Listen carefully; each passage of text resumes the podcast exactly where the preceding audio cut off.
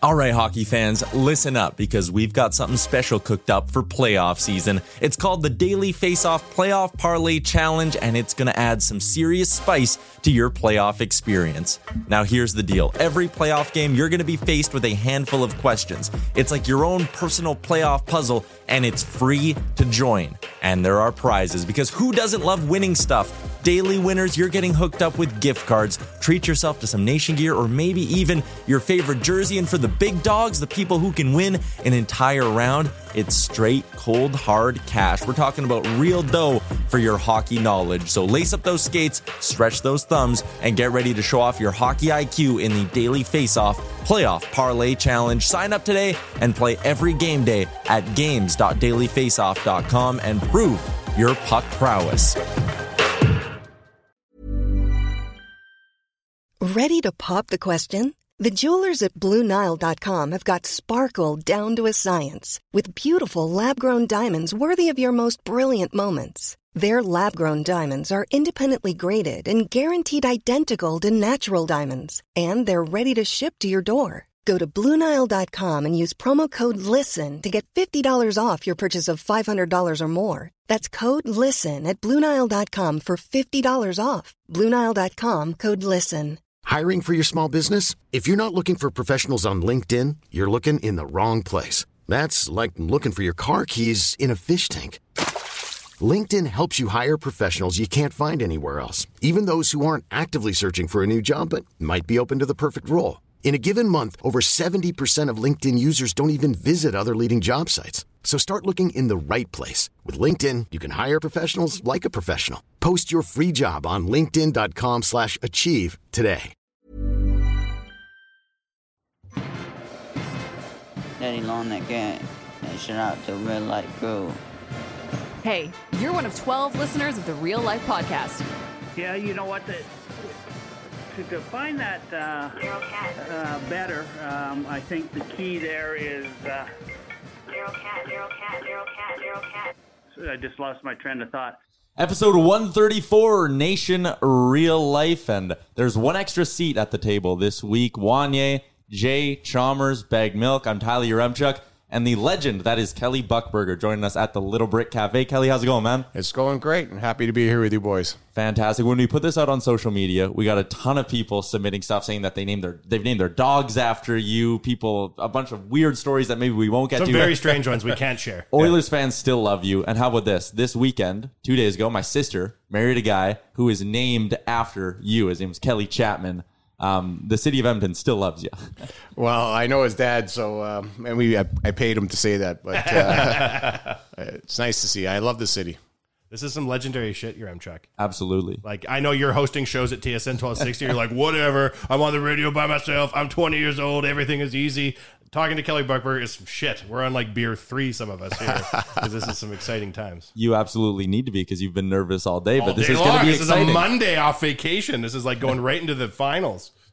All right, Wanye, Well, where let's we get it where, let's get going. Let's get it started, Mr. Buck. Thank you for coming down, first of all. Thanks for having me. Appreciate it. Uh, the fact that Chalmers had to book you is shady. Yeah, that's one thing you forgot about the intro. Yeah, like we're trying to run a professional organization here, and we had to send Chalmers to book you because you guys know each other golfing. Well, we're basically been best friends since '96, I think. Yeah, like his uh, sister actually babysitted our kids uh, when we were younger, and then uh, his mom be- being in the country club for so many years and knowing him, and uh, Chalmers himself, obviously see him around every day.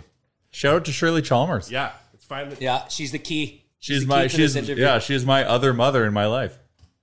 Hello, mama. And they listen. Oh yeah, my mom was actually texting me about five minutes before this, asking me where she could listen to it live. Live. She's I think more excited than you are. well, no, She's probably on her third glass of wine She by probably now. is. Well, hey, retired retired life is treating her well. Hey? That's kind of funny because didn't you think a podcast could be live too? Buddy, Right? Does the apple not I fall didn't. too far from the tree? Was that? Whatever. Listen to two All right. episodes ago, and you'll get that joke. Yeah, get, get inside. Anyways, Luckily, no one's listening to any of this, and that's okay. So don't worry about it. It'll be yeah, all no, no, no. So Mama Chalmers is jacked. We're all happy to have you here. I'm So glad you when- said yes. Yeah, and people people come on real life. Generally, what we want to try and talk about is like their entire life, like their career, not just like the current news of the day. But a lot of times you don't get to talk maybe about like minor hockey and the come up, playing in junior. You're a Moose Jaw Warrior. You can oh. see the Smitty jersey on the wall. You're in I just Warriors seen that, yep. This sign here we stole off the Crush can before it got knocked down. So that's the actual contents left at owner's risk from the stands. We have a no smoking one somewhere too, which is classic. And we have the GM parking sign. Oh yeah, I stole the GM parking sign off. Them. They were going to knock it down, Mister Yeah. Bugberg. Get it? We Take knock it whatever down you and can. Yeah, Yeah. someone's got to Yeah. steal that. So, so you know, we want to talk about that going through the Warriors. Then obviously your time with the the Oilers system and, and being captain of the Edmonton Oilers. So this is exciting. So when when you started out, you're you're a Saskatchewan guy. You're, you're born in sorry Langenburg. Langenburg. Lang- how do you say it? Langenburg. Angenberg. How many people live in there? When we were raised there, uh, Carla and I, I think there was uh, 900 people. Now there's about a thousand, I think. It's growing like a bad. Yeah, weed. it's really So going. when you say Carlo and I, Your you mean your wife? Yeah. She's from there as well. yeah, we grew up together. Pretty Oh. much went to kindergarten together. no kidding. Yeah, You're a gentleman, sir. Wow, that's amazing. What a beautiful story. I wouldn't say that again. So playing minor hockey out there, and uh, like when you first got started, were you playing? You're playing in minor hockey in there in Yeah, I, I started there. Actually, we lived uh, a block away from the rink, and uh, so the rink was always open. So it got as much ice time as I wanted. And uh, like you live in a small town, and you only have one team per age group. And uh, I think we had eight players growing up that played cons- consistently throughout everything.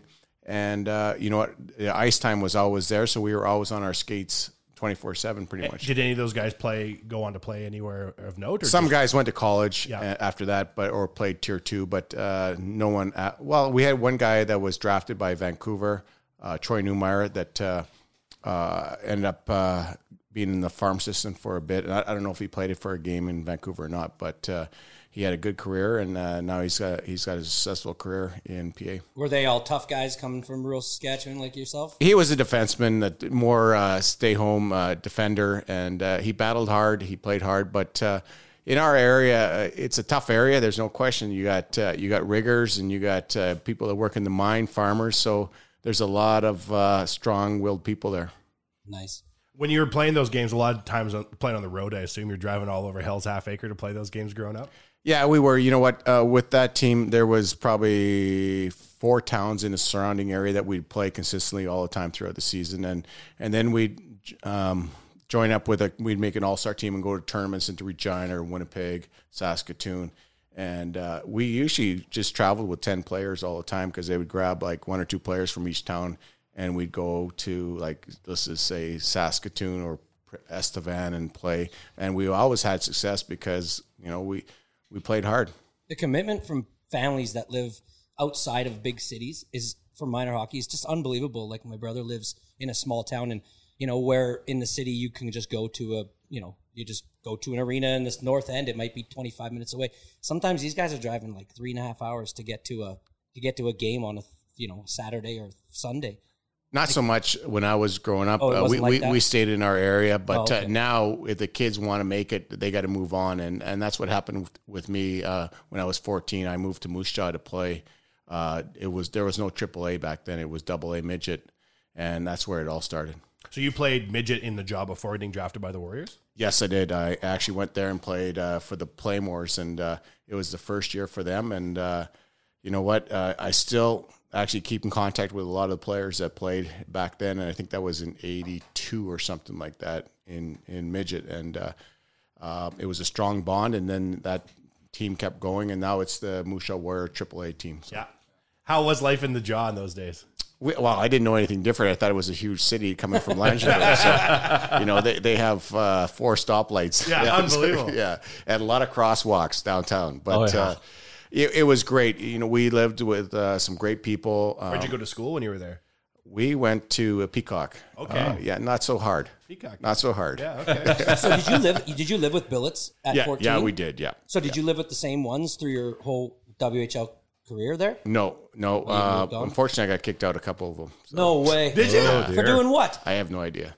You don't It's all remember? political at that stage, eh? Moose Jaw uh, politics, Chalmers is too much for chicken. quagmire. For, You for worked working out too the- hard the and being curfew- too the- good of a leader. That's right. Yeah, the working curfew too was too early. The curfew was way too early. Yeah. Oh, we're on Mountain Standard Time here. I had no idea. we we had a buddy who played for the Warriors, and we used to come down and corrupt their uh, their curfew as much as possible when we were down. And Who was that? Uh, Brian Sutherby, Oh yeah, I know Brian. Yeah, yeah, yeah, So he's a Warrior alum, just like yourself. He just made the wall this offseason. He did just Yeah. make the wall. Yeah. yeah, He'll be staring down at Moose Jaw Warriors for eternity. that's awesome. Good for him. So kind of walk us because like I I I, li- I can talk about Moose Jaw for hours, but walk us through like just the WHL experience for yourself because the WHL, especially like then, was like the wild, wild west. Well, you know what we. We, it was tough, and, and we were an expansion team. We came out of Winnipeg, and uh, I think we only kept one player from Winnipeg's team when we went into Moose Jaw, and it was tough. Like, but, but we had some great assets. We had Theoren Fleury, Mike Keane, uh, who else made it from there? Uh, Lyle Line, Jim McKenzie, and I, am probably forgetting some guys, but we had unreal group of guys. We were young and uh, inexperienced throughout the league, but we found a way to battle. And, and if you look at the development that the Moose Jaw Warriors did in those years and to produce NHL hockey players is unreal. If you go through all the players and you go through the alumni that played in the NHL, which you mentioned your, your friend, he came uh, probably 10, 15 years later. But I think that you're talking to a, a great organization that developed a lot of great players.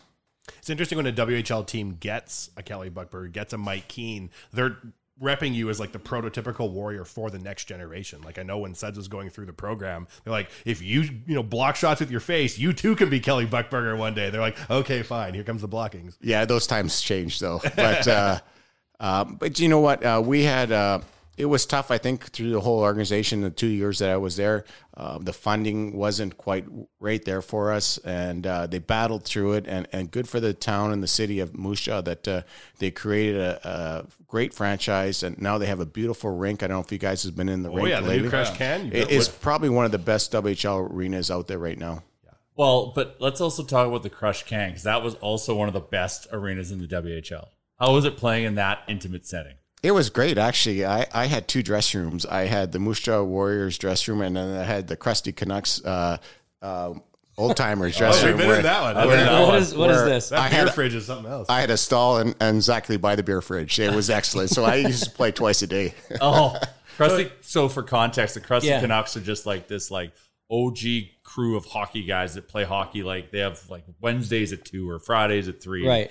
But they got a dedicated dressing room inside uh, the arena. the So- arena let men's league teams that always played have their own dressing room, Yep. which is such a cool thing, Yeah. right? And they party there all the time. All the old boys are in there that used to play for the Crusty Canucks. They come down after Oh, games. yeah. so you were a ringer for these guys?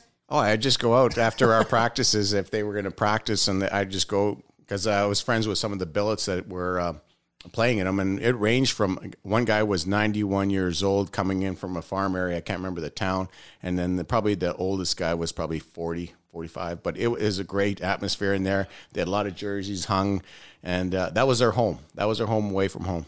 When the when the Warriors drafted you and you came to your first camp, how old were you? Actually, I wasn't drafted by the Warriors. I was Oh. I was uh, with uh, the Pats at that time, and you got listed back then. And then uh, myself and a couple other guys got moved to uh, Moose Jaw throughout the summer, and then uh, the Troy Edwards and I, and I, I can't remember. So you were drafted by the Pats and then moved. You, you really weren't drafted then. You were listed. Okay. You were put on a list. I gotcha. Yeah. So when you showed up at camp, did you know that you had a spot then on the team? no, or- not not all. Um, actually, I played for the Melville Millionaires the year before. Yeah. How old were you then when you were playing? I was 15, 16, 15. so your Uh, first year as a Warrior, you're 16. Yeah, Yeah. or 17. 17. Okay. And then uh, got drafted that year, and from then on, it just went from there. Was it when you when you took the ice for the first time as a Warrior? Were you like, oh man, I've arrived? Like this is happening. Well, it was it was unreal uh, being part of the whole thing, and and uh, I knew Theoren Fleury because he grew up, but not far from where I grew up, and he lives like 15 minutes away from me. He's just on the other side of the border, the Manitoba border. So I knew him quite well.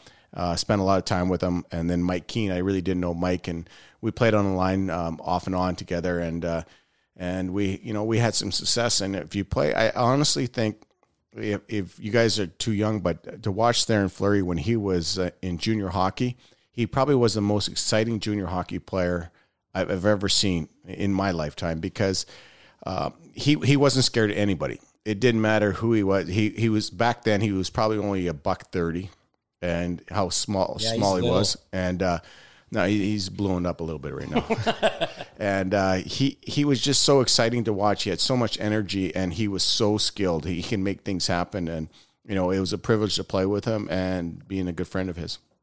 Well, I remember he was like when, when watching the Battle of Alberta's. He was always. I used to love watching him play because I just liked little guys that could, you know, were feisty and could do anything. When you were playing against him and he was running around being a shithead, or did you ever go up to him and just say like, "Look, man, I can't protect you tonight. Like something's gonna happen if you don't." Like if you were friends, right? Well, he, he he usually played on the first line, and I played on the third and fourth, so I, I would never see him. Maybe maybe maybe skating by the We- bench or something. we- Say, hey Th- Theo, maybe just tone her down tonight. We weren't You're getting making the, same mad." quality ice time.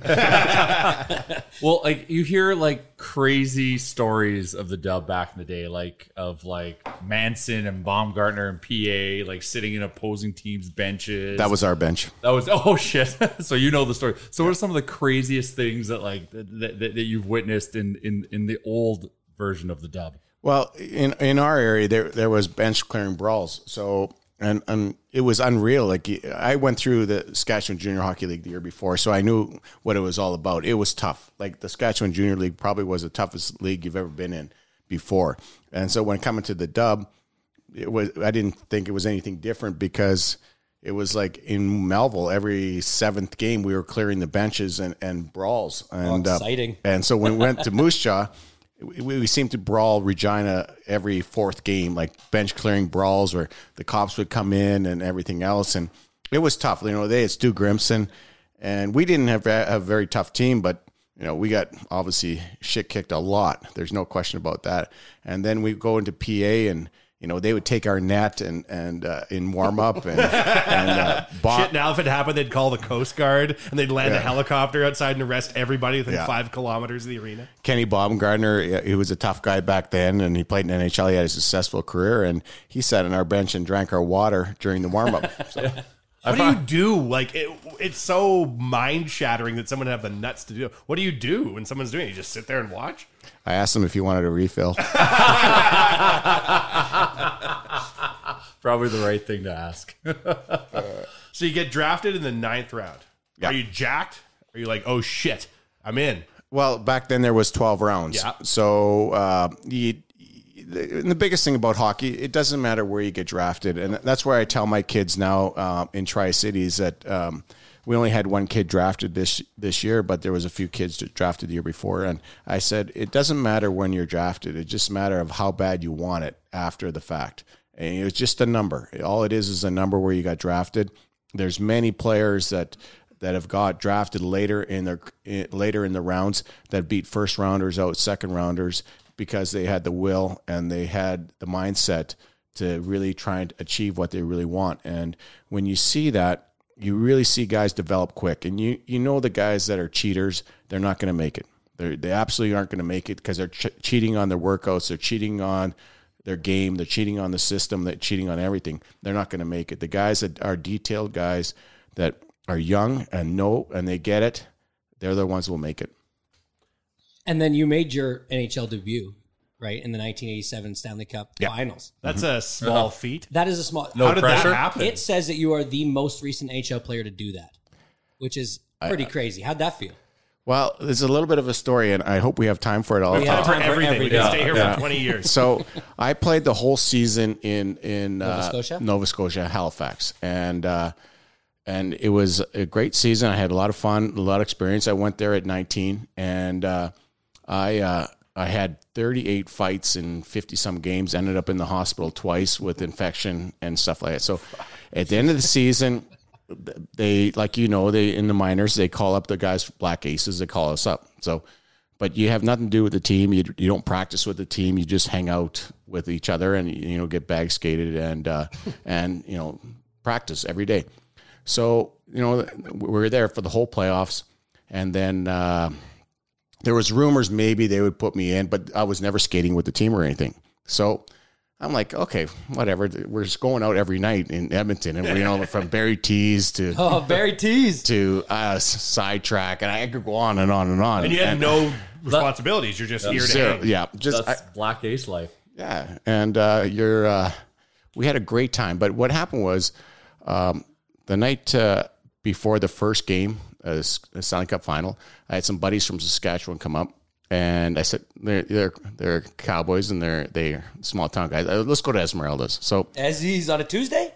uh, I have no Doesn't idea. hey, when you're when you're a black ace, it doesn't matter what night it Every is. night is Eddie's Tuesday. Every night is a When you're black Saturday night. Kelly Yeah. Brown. so we went out and we partied all night and uh, i think i got home at four o'clock in the morning or something like that and so i go to the rink in the morning and we had practiced at eight o'clock the black aces so know i got a good four hours which isn't bad and uh, and then Sparky was there, and Sparky goes, Bucky, uh, Slats wants to talk to you, and I had no equipment in my stall, and I'm like, oh fuck, they caught me. They probably know that I was out and, and stuff like that. So, so I go into Slats' office. He's sitting in there, and he goes, so did you have a good night last night? I said, yep. And he goes, did you get some sleep? I go, oh yeah, lots of sleep, lots of sleep. He goes, do you think you can play tonight? I go, absolutely. He goes, okay, your your equipment's in the main dressing room. You're playing tonight. So good. And fuck. that, that was the start of my NHL career. Does your heart fall to your stomach? Or are you like, I'm ready? Oh, no, I don't you're need- probably I need excited. One They probably- minute of sleep. They probably got rid of the hangover. And the first Yeah, game was in the finals. Yep. Holy shit! What was your reaction? Well, it was one of those things where I heard maybe, but dude, you're a black ace. You never practiced with a team once, and it ain't gonna happen. And then obviously it happened, but I was just so jacked. I ended up going practicing with the team in the pregame skate, and obviously couldn't sleep in the afternoon. And then, and then some of the guys are going, "What are you gonna do? You're out all night." I'm like, "I know, I know. I'll, I'll figure it out. I'll figure it out." Stop And, reminding uh, me. So I was like, okay, I got to do something. I wanted to do something right away to get noticed. And so um, my very first shift, I uh, ran Dave Brown. I don't know if you guys remember Dave Oh, yeah, I Brown. do remember Dave Brown. And uh, fought him that shift. oh Your my first God. shift in the NHL, you fought Dave Brown in the Stanley Cup Finals. Yep. God damn. It's a hell of a start. When you found out, like when Slats tells you you're going in, well, who was the first phone call you made? We didn't have cells back then, young fella. I know, but obviously not I walked cell phones. six blocks like, and called my mom. was it like a, you went and found some way to like call your parents and stuff and be like, hey, I'm gonna be in the lineup tonight. like, you better watch. I went straight to practice, and then uh, we just uh, I talked to mom and dad on. I used to stay at the Forum Inn, so I had The uh, Forum Inn. That's where you guys I- stayed. I collect call to mom and dad.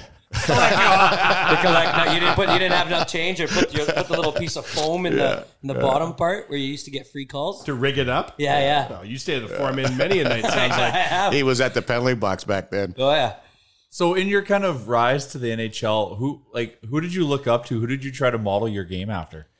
Well, you know, I idolized uh, Mess when I was growing up. I, I really liked the way he played hard, and you know, he's a leader and, and everything that goes with it. And as the years goes on, we we ended up being really good friends. And uh, I think if I really look back to my career and how it started was it started with Craig MacTavish being there for me right from the start. Uh, we were roommates. Um, in the hotel in training camp in, in 85 when I got drafted. And he really taught me a lot. And uh, to this day, we're still best friends. We talk almost, he's in Russia. We talk maybe a couple t- days a week. And uh, it, it's just, uh, he's one of those guys that if you ever meet him, you're going to love him for life. He's one of those guys that doesn't have an enemy. Um, and he, he's all out for helping everybody as much as he can. It's amazing how, like, obviously, it's amazing the Oilers of the '80s and how many cups they won, everything like that. But it's amazing, like, even you come in in '87, at like the quality of the players that are not the players that are talked about in 2019. Like the the, the whole organization in those days, from top to bottom, was the class of the NHL. Well, the culture of the Oilers back then, and I can only talk from my experience because I was so young, and you know, for the first five years, I probably never said a word in the dressing room. Um, it's just because we had the best players in the world, and they never were traded. We bring in one or two guys a, a year to fill in spots, and uh, you know, when you have that much skill and that many great quality guys um, you, you have a recipe for a winning team, and you can go down the list. Uh, it's amazing how many great players they had, and, and, a lot of a shout out to the scouting staff, um, Slats, and uh, you know Teddy, Muck, and Ryan Lowe. The way they developed all these guys and kept them all in check. But I can honestly say, just from being there such at a young age and just listening to the the guys it wasn't so much how much they talked is how much they how hard they played in practice and games and that's that's really the true character of a leader and there was a lot of leaders there's no question and uh, is that they they didn't talk a lot they went out and they proved every night that uh, they were the best team in the world You talked about the culture as a, as a young guy coming into the NHL. What was that culture back then? What did it mean to be an Edmonton Oiler back in those days? Well, I think uh, because they were winning so much, and it was so hard to make the team for everybody uh, because they had, you know, their top nine. You know, I think guys in the third line were scoring 30, 40 goals at, at that time. And I think, like, on the fourth line, uh, Mac T was at times he, he would score 20 goals a year at on the fourth line, and uh, there was always tough guys, but. I I just think that it was a family. It really was, and and you talk to anybody that have won, and you'll talk to players from St. Louis this year that they won. It was family. They were tight. They would do anything for any, and, and that goes for everybody, any sport, baseball, football, and uh, obviously hockey. But it becomes a family, and you're tight, and you'll do anything for each other. And it doesn't matter what happens off the ice. You help them out, and it didn't matter. Like I remember guys driving guys home you know, that left their cars in the bar many nights, like three nights in a row at Yeah. times. Can you believe that shit? Yeah. Yeah, I believe that. So, but the culture I think was unreal back then, and it really, it was great for me because I am not saying anything and just watching and listening, and and and not. I wasn't a leader when I went when it came to the Oilers, but uh, obviously, um, of listening and watching the guys uh, made me a way better leader. So in 1987, when you did start, uh, you had your NHL debut in the Stanley Cup Finals. Do you guys won a cup that year. That Yeah. was that was a year. So what was that like? Like that must have been like a whirlwind. Like You went from one black week- ace to you- holding you the cup over one- your head. Yeah, you went like from one week. twenty days. You get in, and then within maybe ten days, you're holding the cup above your head. What was that like? It, it was it's unreal. It- but uh, you, you don't forget where you come from. Like I only played three games in the final that year. Yeah. and then uh, Get any back- points? I think I got an assist. Oh, nice. Yeah. Yeah, Oh, yeah. And, and a fight. Oh, which- yeah. The but very it was, Jay Brown. yeah. but it was one of those things that uh, it would just happen really quick, and you're in the moment, and you're part. But I'll honestly say this: that when when I came and I got to play with them, they didn't treat me as a first year player or rookie. They treated me of one of theirs. And it was unreal. I remember after coming back out of the penalty box onto the bench, and Paul Coffey looked at me. He goes, "You just got yourself a ring," and you know you don't forget those things. Unbelievable. Like that's in team sports, it's hard to imagine getting the chemistry that right again. You know, like that team for so long just had it. I, I think if you look at Pittsburgh and maybe Chicago uh, Yeah. with Toews and Yeah, Kane and, yeah. and Duncan, all those guys, I think they have it. They have it. They had it. Um, I don't know if they're going to, you know, bounce back from it because Does it of- seem like a team like San Jose has it right now? Because well, they haven't won. So I know that's the Yeah, thing. Chalmers gives But a they- shit about San Jose. Who I don't know, hell? man. They seem like they. Chalmers is, is debating a futures bet right now, so he's trying to see if he's. What do you think about- some I don't know. Who should I cheer for next year? What do you Kelly think? It's Buchberger? Should I cheer for the Sharks? San Jose at twelve to one. I've been looking at it. I've been staring at it. I, Just they just, kidding. you know what? They're always a pretty good um, regular season team, and for some reason, they just can't get it done in the playoffs. Ha, Chalmers, you ever come back to that? No. Yeah, All right, shut I'll let- down. I'll let like Chalmers that. Kelly off. Buchberger one, Christopher Chalmers zero, San Jose Sharks zero. I'll let Chalmers off the hook for a second. We got to step aside, give a big thanks to the fine folks at Japa Machinery. Have you got holes to dig, earth to pack, and roads to build? Then you need to call Japa Machinery Group. Does your equipment need a service? You can't fix stupid, but here at Japa Machinery Group, we can fix everything else. With a full range of parts to keep your equipment running smoothly. Japa Machinery Group is a family operated and Alberta grown business. Here to help build a bigger and better Western Canada. Give us a call or visit us at japamachinery.com. Japa Machinery Group. Join the family. Welcome back, episode 134, Nation Real Life. The whole gang's here, and Kelly Buchberger's here as well. During the break, we always waste our good content during the commercial breaks. We can't stop being interesting, Yaremchuk. That's all we know. Um, you were saying that early on, like in the 87, 88, there were no days with the Stanley Cup? Yeah, not that I remember, and not that they would give it to me anyways because I was so young. But uh, no, it actually, I think it first started in '90 um, when we got the cup. So before that, uh, no one really had time with the cup. Um, we always had a, a big party. Slats always had a big party with the cup there, and everybody brought their families, kids, and uh, and you know get pictures with the cup then. But before that, uh, there was nothing. And '90, um, we all got our day or two days with it, whatever it was. And I just had a huge uh, party at my house and, um, and a lot of stupid pictures. Did the Oilers have anything to do with changing that? Like, w- what changed that? Did the NHL just decide, hey, do you have any idea? I, I don't know that, Chris, for sure. I don't know exactly what happened. oh, well, whatever. And, you uh, you benefited from it, though. yeah, eh? it Getting was a- it was excellent. so, what did you do? You just had it at your house, big party? Yeah, we drank just had stuff a out of it. backyard party barbecue with uh, a lot of friends and family and neighbors come and you know we had it out in the front and anybody c- that wanted to come take a picture. So cool. There's been somebody in my life, somebody must have been at the golf course, but they told us, I can't remember who it was right now, but they're telling a story. They're like, one time when I was a kid, word went around the neighborhood that Kelly Buchberger had the Stanley Cup on his front lawn, and anybody who wanted to come take a photo could. And like children were running out of their houses and like running towards you, like you guys are Santa. That's such an amazing thing. I think one of the things the Oilers of the 80s did so well was involve the community. And I think it's great. I think what the league has done a great job with uh, promoting the, the the game with, with the Stanley Cup. And, and you look at uh, St. Louis, and I, I follow on social media where the guys are with the cup all the time, and, and they're really giving back to the communities where they grew up and, and the rinks where they you know developed their skills. And uh, when you see that, it, it really comes back to the quality people that play in the NHL. And, and run the NHL is that uh, because they want to give back where all the players started from, and you know, you look at the guys from St. Louis that brought the cup to what is there? Two guys from Edmonton, Yeah, Bo, Bouwmeester and and Brinko. Yeah, you know, and I followed them in uh, social media where they were doing it, and they were. I think they took it out to one bar at one time, and you know, they're they're um, spending their time with the public with it, which is absolutely great. And there was Berube, who's from Calahoo, who had it at the rink in uh, Calahoo. Yeah, he was in Caesar. Yeah, Caesars. Love yeah, he, He salt the he's, rim? he- Yeah, they he's have a just a great guy. He, Yeah. he is a great guy, and you can see why the players played so hard for him. And he really was the reason, and he changed the culture of that team in a quick time for them to win a Stanley Cup. And and hats off to him because he's such a great, great quality guy, and and he was a great teammate. What an amazing like come to the team and they were last place, weren't they, when he came aboard as coach?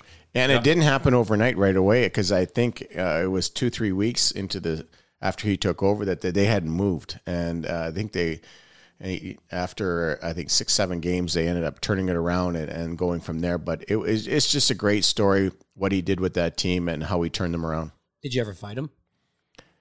Uh, I probably did. I, I don't know Probably. for sure. When he was with Calgary, 194 NHL fights Yeah, over here. Trust me, you're gonna. Basically, Yeah. everybody got punched. When you were when you're when you're in that, so that in 1988 you come back after having won a cup and you're 20, and then you p- sort of split your time between Cape Breton and Edmonton that season, right? It was Halifax. Halifax, sorry, you're you're going back and forth between. So you get the long ass flight every time you get sent down and called up. I think I got sent down eight times. Oh, Holy shit! What was the Yeah. flight? Halifax, Toronto, Toronto, Tr- Edmonton. Yeah, exactly what it is. Yeah.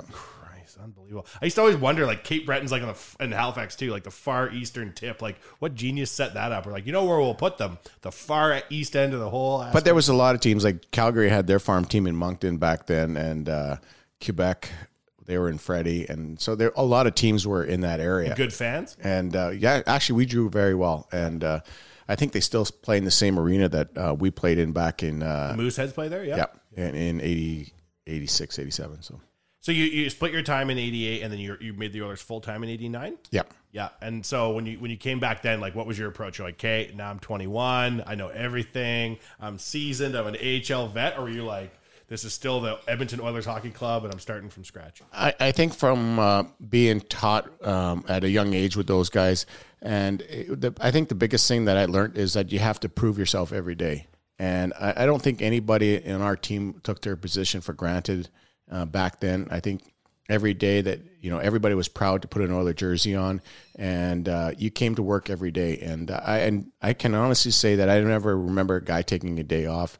And uh, we had great teachers with Mess, Kevin, Mac T, Wayne. I can go down the list of all the guys, but um, they they actually taught you how what it means to play in the NHL, and so you never took anything for granted. So around that time, you watched Gretzky get traded and the team go to mess. And like, well, how did it kind of feel around that time? What did you experience through it all? Well, I was pretty young at that time, but I, I think uh, you know with with Mark and Kevin and and Mac T and you know Andy was still there and Fierzy So was many there. leaders. so many great leaders still there, um, and you know we we ended up getting Marty or Marty went sorry Marty went. Um, who did we get? We got Jimmy Carson Yeah. and a bunch of other guys, but Murphy?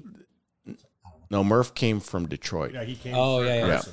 Yeah. Oh, And, yeah, yeah. And so the biggest thing is that we really had a, a strong family. Uh, obviously, we were missing the best player in the world, but we also had the best goalie. And uh, I, I, I can't remember, was Koff gone by then? I think Koff was gone by then. But we had some good young D also. And uh, we really gelled well in 90 and, and found a way to win that Stanley Cup. So when Wayne Gretzky leaves the dressing room and like the greatest player in the world walks out, like that's obviously got to be a very big hole. Like, do you guys have a meeting? Or are you like, hey, we're the Gretzky-less Oilers, and we're Well, you got the greatest leader. dicks? You got the greatest leader in sports history. And I'm Mike trying to fucking ask Chalmers what he said. Jesus Christ. Well, I, I think So then say, what did It's Mess horse say? racing all Just over hold on, I'm again. trying to bait him. What did Mess say? No, I, I, I, I think with all those guys, uh, and uh, we didn't ever have a leadership group, but back then, not, a lot of teams now have leadership groups. But I, I really feel that everybody led by example with that team, and there was not a lot said after because we did, we got off to a little bit of a shaky start, and uh, I think we were just a little over 500, but. Uh, it was amazing, um, you know, and, and there's no question, Fierzy and uh, Billy Ranford were unreal for us. And uh, obviously he got us the uh, Stanley Cup and, and got us where we were. But I think that, you know, you're gone. And a lot of players, when you're traded, you, no one ever talks about anymore. But Oh, really? but you're kind of you're done. You're out of the thing. But with Wayne, it was always there. Like you know, if we had Wayne, you know. But uh, if you when you go around the NHL and guys are traded, they're, they're not talked about anymore. Really in the dressing room, you know, maybe for the on, beer. You, everybody moves on. It's just like the coaching business. When you're gone, you're gone. Someone's going to take your spot. And I always think of Bobby Hull when. Um, he was playing and he, he got moved. Uh, something happened to him where he retired, and uh, and he's such a legend and uh, in his own part. And he goes, you know what? And they asked him, who's how are they ever going to replace you? He goes, everybody's replaceable. So I'm not saying Wayne was, but uh, you know, I, I'd say we got lucky in '90 to win that cup um, with the team we had, and everybody found a way to pull it together. But uh, with Wayne, we'll always talk about Wayne as an Oiler. I think it's super crazy. Like the '80s Oilers, because we're young guys, relatively speaking. Not Yaremchuk young, but that what can you do? Like the highs and lows of being an Oilers fan from 1980 to 2000. Like the lowest of lows, the highest of highs, in like such a short span of time. As somebody who was there throughout it all, like were there years? Like how did you manage the expectations, like internally, of like, well, two years ago we are going to win the cup, now we're fucked. That's great news. Well, I- it started, and and you know what, the money started coming. I think in the league at that time, and in the '90s, and, and Mess had left to go to New York, and Kevin left uh, to obviously join him later on, and Mac T went to New York, and and guys were moving on, and and we we didn't have. Um, a lot of leadership in the group anymore, and because a lot of guys were moved and guys were gone all over the place, and uh, and you know what, we ended up getting some guys, and and we ended up making it to the semifinal one year. I think we lost to Chicago in the semifinal, if I'm not mistaken. I really have to look back, but um, but then it got really lean after that, and we didn't. I think we missed the playoffs a couple times, and then Ronnie Low came aboard, and I thought he, to me, Ronnie Low, and to this day, is my favorite coach that I've ever had. Um, if you know Ronnie, you're gonna love him right from the minute you met him because he's all about team. He's all about helping each other to get to the best you can. And he wasn't much of an X and O guy, but he was more of a motivator and could get the best out of his players. And you can ask anybody in our generation. And you know, I, I golf. I went on a golf trip with uh, Cujo uh, last year in Phoenix. He came and joined a bunch of us, and uh, he still says that uh, his favorite coach was Ron Low. And so when yeah, when Ronnie Low came on, was that when you became captain in '95? Yes, it was. That was the year. So was it his decision to make you captain there? Um, I think it was voted, and then uh, Ronnie made the decision after that. So you were captain for four years, right after that, and in that period of time, you gave me my best memory of the '90s for hockey, uh, for the Oilers hockey, when I saw you streaking down doing your best Messier impression and scoring in overtime to beat Dallas. You remember that game? I, I don't think I was supposed to be on the ice, but I just snuck on. Oh man, it was so good. Before you You called here, your own number, but it was the right call. Before you came here, we watched the highlights of that game, and it, they they still consider it on some websites as like the greatest comeback in NHL history in a playoff game. Well, it, the, if you look back at it, uh, uh, the Coliseum, I think it was empty because people were all leaving and they were driving down. that's what's- and I think we scored. Was it? Uh, you have to refresh my memory. Three goals three in a goals in minute, a minute, minute and a half. I went. Yeah. I was at that game, right? I was Yeah. 16, and my sister and I were there. We're too little to drive, so our mom had to come get us. So it wasn't an option to leave early. But we're diehard Oilers fans. We're like, fuck it, we're sticking it out. And the that was one of the greatest Oilers games of all time. We could be here till the year 3000. It's going to take a lot to make a like a that the cheer when you scored. man, that that'll get me through ten playoff list years just remembering those things. It was one of those games that, and I think was it this year that uh, some team came back with three Oh goals. yeah, Vegas or um, uh, San, San Jose, Jose against did it against yeah. Oh, your Vegas. favorite Chalmers, the San Jose Sharks. Yeah, Love they them. did it. What were they down five three or something? Five two, and they Shady goal, And there too, was remember? a five on three, right? Or Yeah, for five minutes. five Yeah. minutes, and they scored five goals or It's something. easy when you have a five on three for five fucking minutes. Try doing it where Mike Grier had to score the weirdest goal I've ever seen, where he like took a slap shot into the ice and the puck skipped up past whoever it was. like in in, in that in that game because it is iconic, uh, especially like for Oilers fans during that time. Um, when did you guys like? You, you- there's like a minute and a half left. Like out of like first goal, second goal, third goal. When did you guys know you were going to tie that game? Like when did you feel it? Like the first one was maybe lucky, but like yeah, when Dougie you- Weight scored. I He don't- wasn't even I don't happy. He's even- like, Yeah, like, whatever. When you're What- watching the highlights, it, you can't even Yeah. tell that they knew they were going to do it Like- after two. They, they're celebrating. Watch the celebrating. They're all going different Yeah. directions. Yeah, but everyone's like Everybody's like, "What is and happening?" It's like, did you awesome. did you guys know it at some point? Like maybe after you scored the second goal, that you had a chance. I, you know what? Who can explain momentum? There's Momentum. no, no one can. Ex- I can't explain it, but it, it seemed like uh, who scored the first goal? Was it Kovalenko or Yeah. Dougie? Yeah, It Kovalenko. Kovalenko, then and then you know what? Okay, well we got one, and then we scored again, and then okay, well then we were just coming hard, and then it just happened, and it was unreal where they collapsed, and we just kept capitalizing on every chance we had, and it was one of those games that you'll never forget. Like we talk about it all the time, but it's still you know beating Dallas. Uh, later on in that series, uh, it was all because of that first game. Yeah. those years when you guys, and I'm sure like it, a, uh, sadly, a lot of time has passed. Not that much time, but a lot. But like those years where it's Dallas, Colorado, Colorado, Dallas every goddamn year. Like as a player, were you like, oh, perfect, another fucking year against one of these two teams? Well, they were so much better than us. There's no question. And then it's so much and- heart, though. And then you put Colorado in there at the same time. But uh, I, I believe that we had the best goalie. We had Cujo, and he gave us a chance. If you look at some of the saves in that Dallas series, w- was unreal what he did. And going back to Cujo, did you guys read his book? yes. Okay, he, he's just an unreal person. guy. Yeah, just a great person, and and the way he come out of all that, and to be the player he was, and the person even is even bigger. And uh, you know, he, he to me, he's just one of those great players that you meet in your career that you'll never forget.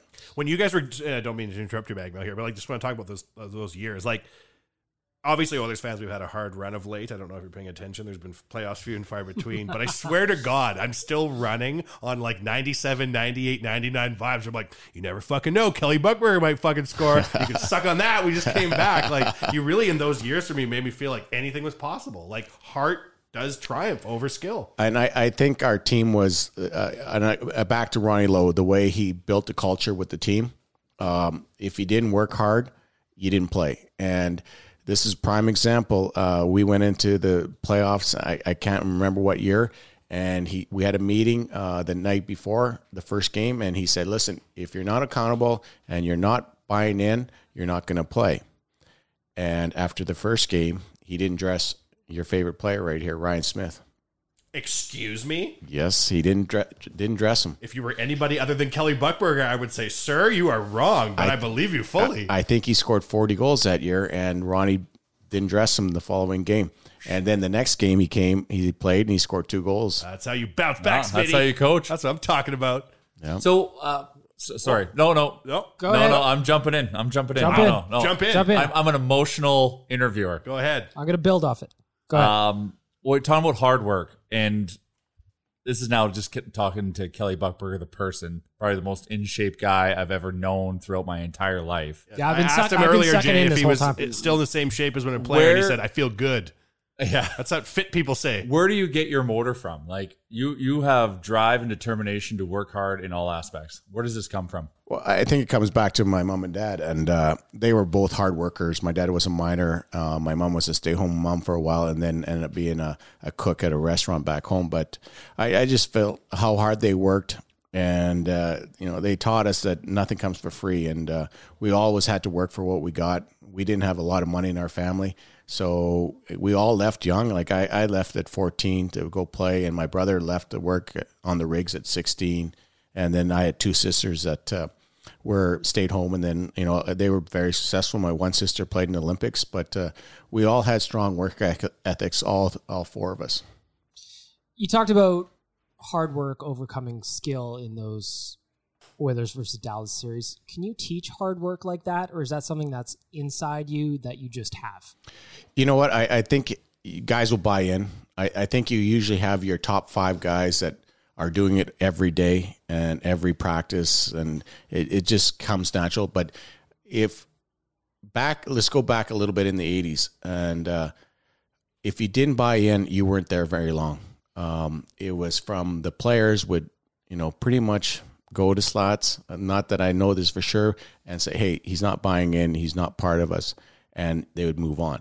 So I, I think you can build hard work out of guys. Uh, if you're not buying in and to what they're selling, you're going to get moved. And it doesn't matter what organization you play for and you're going to be part of.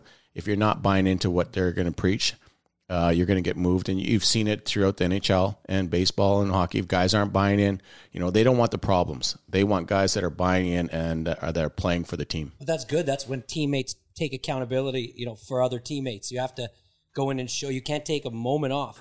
You know, when the coaching staff leaves, you've got to continue to work hard, even if you're just with one other teammate. Like back then, that must have been a big deal. I think it, it was because the culture back then was unreal. Like the guys, we didn't really have a gym back then. I remember the Oilers when I first came, they had a universal set with a couple bikes and all the guys just used to hang their clothes on them back then. That'll do, boys. That's all you need to get started. So, but we did a lot of our conditioning on the ice. Like we practiced hard. I don't um, back in in the mid '80s when I came our practices were hard. Like guys would get traded to the Oilers, and they couldn't keep up in our practices because they were high pace, um, you know, a lot of movement, and uh, you know, and we didn't play a trap. We played a two-one-two the whole time that I was with the Oilers, and so you had to skate and you had to move, and our practices were designed around that.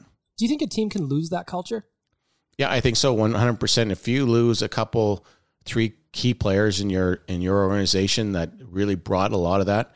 Um, uh, it can be lost. And you know what? Um, I, I don't know what's going on with the Oilers. I, have been gone for a while, and I really feel um, Matt Hendricks was a huge part of the culture with the Oilers. And when I was there, he just came aboard, and not that he's going to fill the net or put a lot of stats up, but his work ethic, his accountability, and his accountability for other players was huge. And he kept players accountable in practice and in games. And uh, he was a huge part. There's no question. And you know, Winnipeg signed him, and and you know what? They when they lost him to, I think he went to Minnesota or something yep. like that. It was they they talk about how much he meant to that team, and it was a huge loss. So when you lose key guys like that, they might not be your best players, but they're the guys, the glue guys in the in the dressing room that bring everybody a part of it we had Hendricks on the show and we were talking about how he was 27 years old. He'd never played a game in the NHL. He'd only been in the A the entire career. Yep. I asked him, I'm like, how do you go back off season after off season to your hometown and know that you haven't played a minute in the show and still dedicate yourself to the fitness regime in the off season to come back just as hard? Like, aren't all your buddies who got drafted, they're playing, they're spending checks, you're still making AHL money. And I'm like, did you know you're going to play in the NHL? And he looked me in the eye and my blood went cold. He's like, yeah, I knew. And then when he left, I was like, "Are you still going to play in the HL?" He's like, "I got a lot of hockey left in me." I'm like, "You do? I'm sorry." He's got a lot of drive, and you know what? I was fortunate to coach him, so I, I knew everything about him. And um, the way he worked, and, and his story is exactly right. You know, you play in the HL for what I guess he would have played eight years, nine years, or seven years in the AHL, yeah. and that's not an easy league. That's a lot of bussing. That's a lot of movement, and uh, just to still have that drive to make it, and uh, you know, out to him. I, I, don't know if he's retired now or I think he retired this summer. He retired this summer. He might have, yeah. But well, great and career. Minnesota grabbed him for a scout. Yep. It speaks to his character. When he moved to Edmonton, he moved into a certain area, and his next door neighbor was a friend of ours, and they became like where much little guys might keep to themselves. They became like best friends. He would bring him to every game, like just was just a good guy. I think all the way around. So he, one, he's one of those guys that are quality people. Like uh, you know, he he ranks up there like a guy like Mac T that brings everybody together. He's one of those guys, and uh, you know he he's one. Of, he's a great penalty killer. He's one of those role players that can fill that role and do his job and he takes a lot of pride in it when you take your pride in your job like he did and a lot of those guys in those roles your penalty killers they take a lot of pride in it because you know that's their ice time that's their quality ice time they don't get to go on the power play for a minute 30 and and get pulled off because they'll never get a chance to get on it. And not that Maddie should be on it, but So I want to go back to your practice. Um, I was thinking about something the other day, and like, I saw some pictures, and like, did you used to like practicing at the West Edmonton Mall? And do you think that's something that like the Oilers should bring back? Going to the West Edmonton Mall and practice. I respect that question. That's great I for the fans. Yeah. Here's another. Here's a here's I a part. this is brought to you by the mall. Here's a part two to that question. When I was a kid, I used to go to the Twin Towers Hockey School, and you used to show up every year to the Mayfield Hockey School or the one at Callingwood.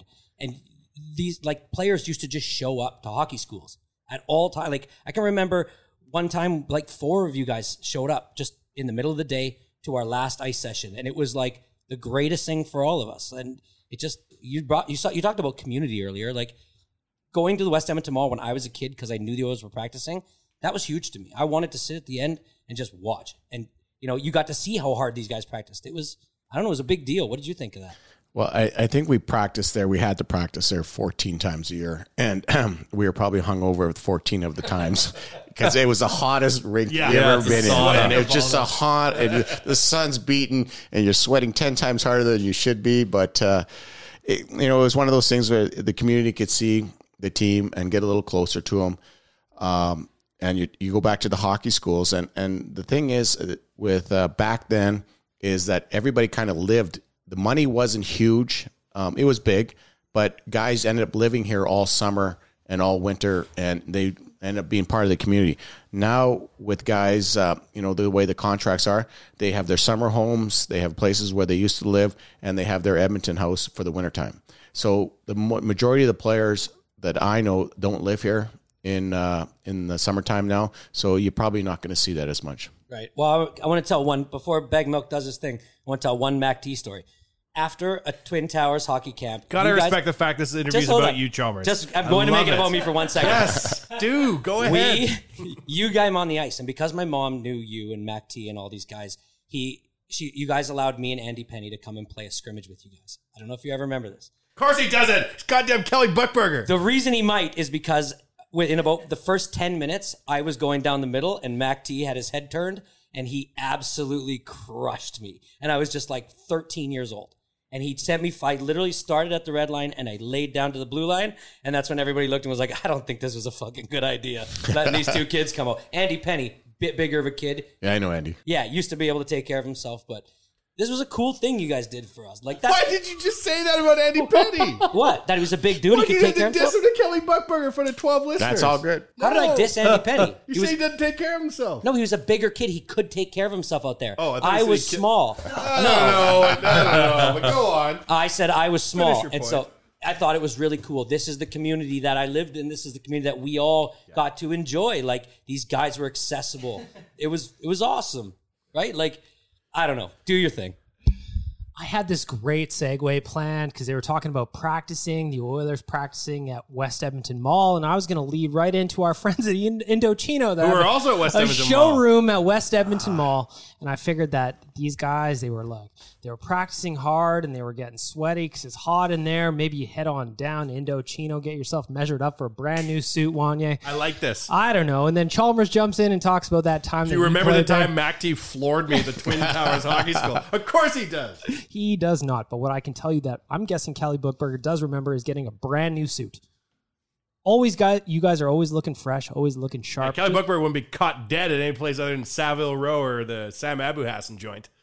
Absolute. Well, you know what? But normal people like us go to. Normal people like us go to Indochino. That's Why? Because you get yourself a brand new suit exactly like you want it. You customize, you pick your style, you pick your interior, you pick everything you want, you get measured up, and you have everything you could ever imagine to look as sharp as possible, whether you're going to a grad, whether you're going to a wedding, whether you're going out to watch the team practice at West Edmonton Mall and get floored by a former captain and coach, whatever you want to talk about, whatever you want to do, you are going to be looking good in your fresh Indochino suit. And I can tell you that in 10 minutes, you will be measured, you will be customized.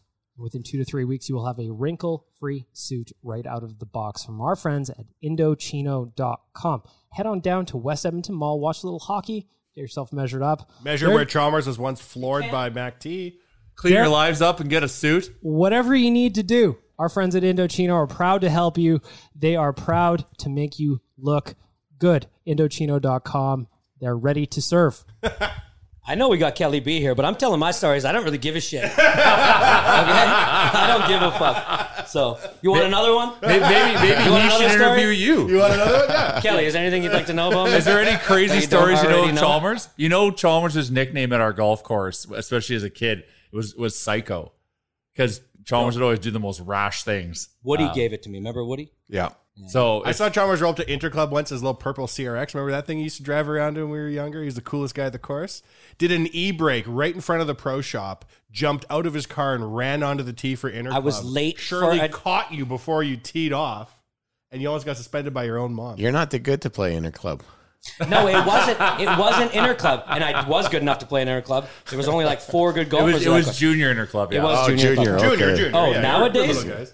Buddy, I put in a couple years Your work, mom almost I, suspended you. I'd be good enough to play. Well, it wasn't. It was a tournament where a young kid got to play with an older kid, and I all I could think about was that this young kid was standing on the tee, and I wasn't there yet. So I was the other it was old guy on worthy. the tee and watch you walk up and be like, mm, uh, yeah, you might not want to be playing with that kid So who's wearing a tank top and a silver fucking chain on the first hole. Okay, so back in the day, here's another thing. Me and Jr. Do you remember when we played you and your buddy at golf? You took we you. It was accounted.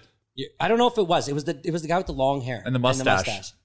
You're like my best friend. Oh, uh, Brian Glenn. Yeah. So you were like, you said to me, you're like, I want to play these two, and I said I would love to play with you, and we went out and had a match.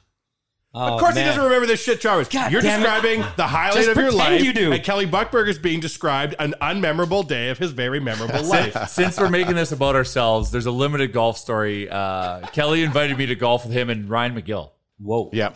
And uh, I, I wanted to impress him so bad because I, I was I, I was a junior golfer and I was okay at that point, and he was nice enough to invite me. I'm like, I got to show him that I can hit bombs, and I tried to fucking murder every drive. Just so I could hit Nice. one good one For- yeah. to show Kelly Buchberger I could right. hit a ball far, Yeah. and I fucking hit everyone horrific, and I was embarrassed the whole round. Well, if we're making it about us, I also want to mention that we took a picture together at Carnival of Champions way back in the day. Nice. I assume you remember that as well, just like you remember the thing. Another community event that I wish they would just bring back already. Well, that's true. Carnival Champions. That's that, true. that was a great event back in the day. That's true. Yeah, they did a great job of that. And you know what? I, I think they ended up getting that from Philadelphia. Philadelphia did a great job of that back in the day. And I don't, still don't know if they still do it, but they raise a lot of money for charity and it goes to a great cause.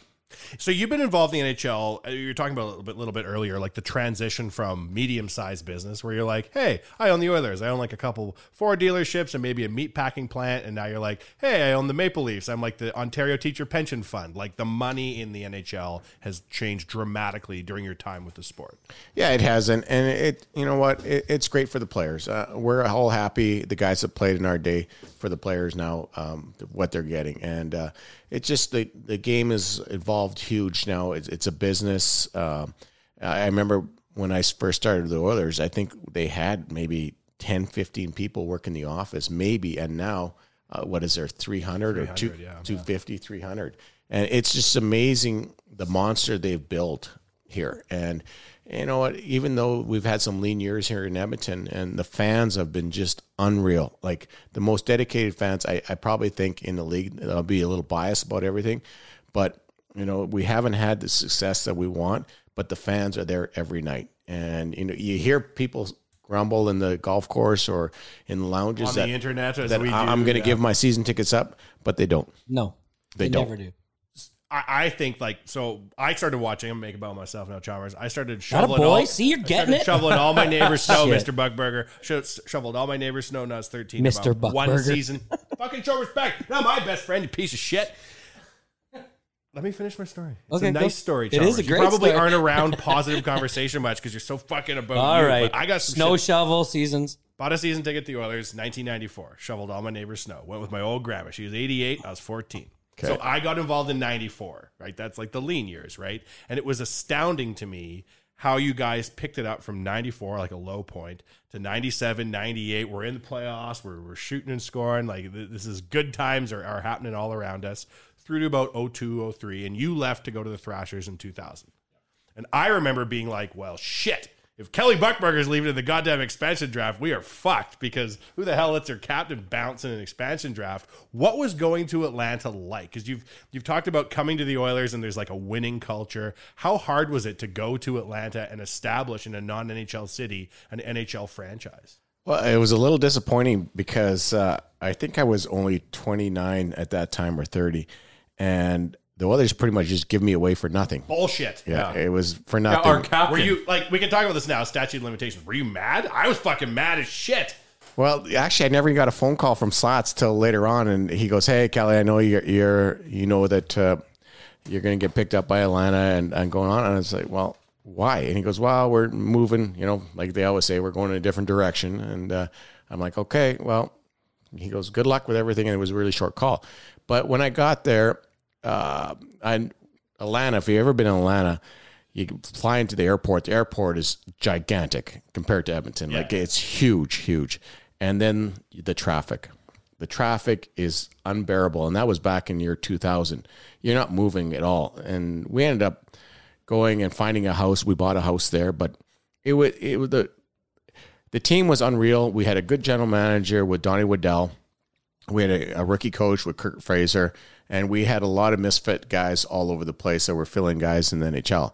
And we had just a, a terrible, terrible season. We I left. I got traded at the deadline. We only had twelve wins at that time, and they finished with thirteen. They got one left. Like it was, it was just, it was hard for everybody, and it was so hard for the players and the coaches, but it was probably harder for the organization, um, for everybody because you know they sold out, but we weren't getting the results that they wanted to. And then uh, it was a great place to live. We raised, you know, we lived there for a year, but the thing is, you know, is still every day I'd watch. Look at the Oilers. Okay, well, how are they doing? Who's scoring? What's going on? I was more of an Oiler back then than I was a Thrasher. It's so, it's so Oh interesting my that you. God. yeah, I know. It's so I would interesting. listen to this podcast if it was available. it's interesting that you went through an expansion with Moose Jaw. They were a new team. You said when you started with them, then you become a staple on a team for like twelve years. You're just you know it's consistent, and then all of a sudden you're like right back to that expansion. Did it did, did it remind you back then? Did you have to think about like okay, this is what we have to do again. This is the leadership I got to bring, or was You it just totally different? It was totally different. It was just one of those things like it, we brought guys in from all over the place, so no one played with each other at all, and so I think every team was a had to give up one player. Like so, I can't remember the rule Yeah, back then, but it is what it is, and we all kind of fit together. And you know what, I, I, don't like. I ended up scoring the first goal, and that was the highlight of my whole career there. And uh, I was the captain there, and and uh, with everything, and it was just it was a good experience for a while, but the novelty wore off quick. And when you're losing, you're losing by nine at times. It, it's really disheartening for everybody, and and you can't even point fingers anymore because we're not that good. We weren't that good, and uh, we couldn't compete with the division we were in. How was the city? You ever Magic City on a Monday, or what? What was it like? We found every part of that city. Did you ever go? Did you ever go out in the clubs in Atlanta as a fellow baller and like run into Ludacris or run into like Atlanta Hawks who were like four Lamborghinis parked on the dance floor? Did you see the crazy ATL life? We seen it.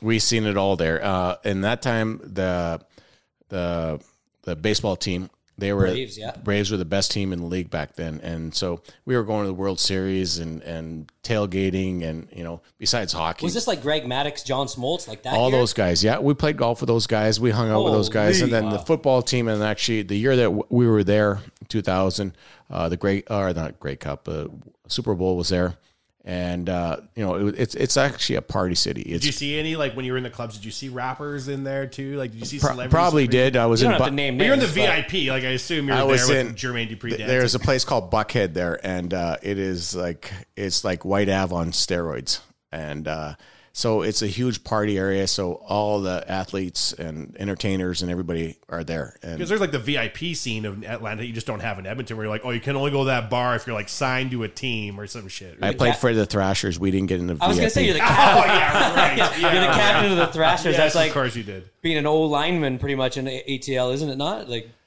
Uh, we we were we were bottom feeders back then. I'm sure you didn't get cheated. Does it double blow your mind then to watch the Golden Knights come into the league as an expansion team? You're like, what in the flying fuck are these idiots doing so I, I, you know what? I think it's great for the game. Um, I didn't. No one expected it. There's no question. No one expected it. But it was amazing. You know what? Uh, Spud is a great coach. He is really a good coach. Um, he reminds me of Ronnie Low. He brings everybody to the fight, and everybody has to be accountable, has to be in there, and they got some good assistant coaches. And you know what? They probably ended up getting the best goalie maybe in the league at, at that time with Fleury. Yeah. So he gave him a chance to win all the time. Moved a couple pieces that they didn't think they would score. That were scoring them what twenty nine goals, twenty eight goals. Uh, a couple guys that were fourth line players in other organizations, but they had a couple surprises. But everything went well for them, and you know what? They ended up responding the next year. They had another good year. They're a good team. It drives Jay nuts. He was like, "You'll see, this fucking Golden Knights are bullshit." Fake news. At every milestone of the season, we're like, "Well, now what?" He's like, "I don't know what to tell you." All the way to the cup, I don't know what to tell you. Did you watch him and go like, "Why wasn't my expansion team like that?" But you know what? If you go to Vegas for a hockey game, it, it's an event. It really is. It's no, you've never, I think the closest you can find to it is if you go to a game in Montreal. Montreal is, it's not a game, it's an event for everybody. And it's a different feeling when you go to Montreal for a hockey game than you would go to, like, let's just say San Jose. Or, Chalmers' favorite team, yes, of Yeah. course. But uh, I think when you go to Vegas, the atmosphere in the rink is further than anybody other rink in the league. Like it is that high. Like it's amazing. And you know what? They get their players jacked up. Their fans are going hard, and it, it's just crazy the atmosphere there. Uh, I was coaching with uh, New York a year ago, and and when we went there, we ended up winning, but it was hard. Like they they came hard at us, and the fans were unreal. What do you think of the warm up that they do behind the the opposing team's net around the glass and have those girls dancing in behind? We were there for five days. I don't remember anything. For those yeah, that uh, in Vegas, the so on the opposing team's warm up side, so behind their goalie, all they see is these beautiful women and like Amazonian women and like those like what are those like the can can dresses? I don't know, and they're just dancing behind the opposing team for the entire warm up is like the biggest distraction you can ever see because it's mesmerizing. Yeah, they, they they did a good job of promoting that team, uh, and during the games and outside the arena, like the the tailgating and everything outside is unreal. Like it's a big party outside for everybody before the game, and they come in, they're half cut, and then they, they get into the game, and then after that, you know, they're on their own. They they go from there. So Does any part of you look at Vegas having a hockey team though and be like Las Vegas, super rich young millionaires, markers at casinos, playing in the morning. This could like, get This could be a disaster. like, I- do you I- I- worry at all as a as a staple of the league? I think the the, pla- opposing team. the players have changed a lot. Um, you know, they still go out. There's no question they still go out. They don't go out like uh, it was back in the day. There's no question. They can't. They can't. It's the travel's hard. People, social media is killing all them going out because Oh, yeah. they're going to get caught all the time. And I, I feel like the players are more disciplined now than they ever have been. Uh, but with Vegas, you know, you're still going to have guys that are going to have their warts. They're going to go out and they're gam- Their guys are gamblers, maybe drinkers. They're going to be out there, and things are going to happen. And Vegas is going to make it. They're designed for people like that to fuck their lives. yeah, and you got look at look what's happening in Vegas with the football team coming in there, and then they're talking maybe a, a baseball team coming in, and it go on from there. But it, it's just you know I've been been in Vegas a lot, but uh, being there when I have been there, it, it's been a great time. Speaking of the craziness of your career, I need to ask about these 194 fights that you've had in the NHL. I am looking at this list of some of the people that you have squared up with. Where do you find the balls to go against a guy like Gino Odjick or Derian Hatcher or Joey Kocur or Bob Probert? Are you shitting your pants when you're doing this, or is this just part of the job and you're doing what you have to do to stay in the league and do what you have to do to contribute to your team? I, I think at the start of my career, I had to do it just to stay in the league and prove myself. Because back then, you had five guys that did what I did uh, in your organization. Now you don't. Even, there isn't one, I don't think. And then it dwindled down from there. You'd have two or three guys. But in our, but I just didn't want to change the way I played um, for my 18 years. I, I wanted to play the same way. Um, and uh, you know, and I ended up developing into a better player, and you know, getting some better quality ice time, killing penalties, and and had a couple good years. But uh, it, it's one of those things that you, just got to do what you're not comfortable, and and hopefully it's an asset to the team. Is there a guy that when you think back and you look back at all your scraps, or maybe just kind of just kind of going back in your memory at all the all the memories, is there a guy that you just think I can't believe I did that? Like there's that made zero sense.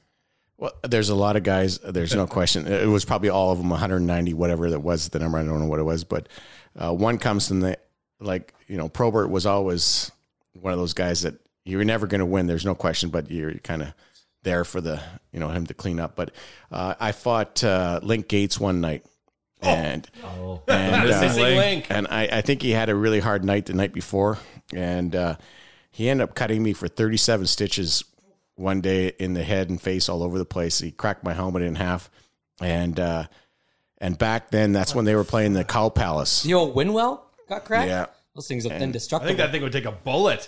so they were playing in the Cow Palace. It was their first year, and it was an old rink. Such a weird barn. The curtains everywhere. Yeah. And shit. And the dressing room, visitor dressing room, was up about 200 stairs. It felt like 200 stairs. Of course it was. on purpose. And after getting beat up and pretty much knocked out, you had to climb these stairs to go to the dressing room.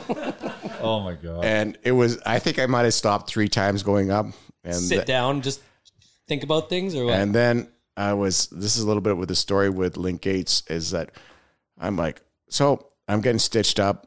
Slats is having a meeting with the team and he pulls me in while I'm getting stitched up and he's giving the team shit. Said, this is such an embarrassing. We lose to San Jose going on and on and on. And then he looks at me. He goes, and you, you ever embarrass the organization like that again? And he goes, Look at you. You're all bleeding all over the place. You're all stitched up. He goes, Here's 500. Go out and go get pissed. The cow palace is fucked up. Like you walk around in it, and it's like there's signs are like this is designed for agricultural fairs in San Jose, and we built an entire arena for it. Oh, and the Sharks played here for a while. It's just like a little tiny footnote in between, like a photo of Elvis having a concert, and then there's a photo of like a shark, and then there's that. It's insane. Still on the topic, like, like I love hockey fighting, and this is why hockeyfights.com is part of the the Nation Network. Because still, I, I I I love that. I love the old school way of hockey. Um, first of all, out of the team you fought against the most was the Calgary Flames. So as an Oilers fan, that is like that means the world to me. But Thank you. Was there someone like? You know, you, you play a lot of guys and you actually like, you know, you have a lot of respect for a lot of guys, but like, who did you like couldn't wait to play because you're going to fight, because you want to fight this guy? Like, did you have that guy uh, in your career that you always like couldn't wait to like try to beat the snot out of him?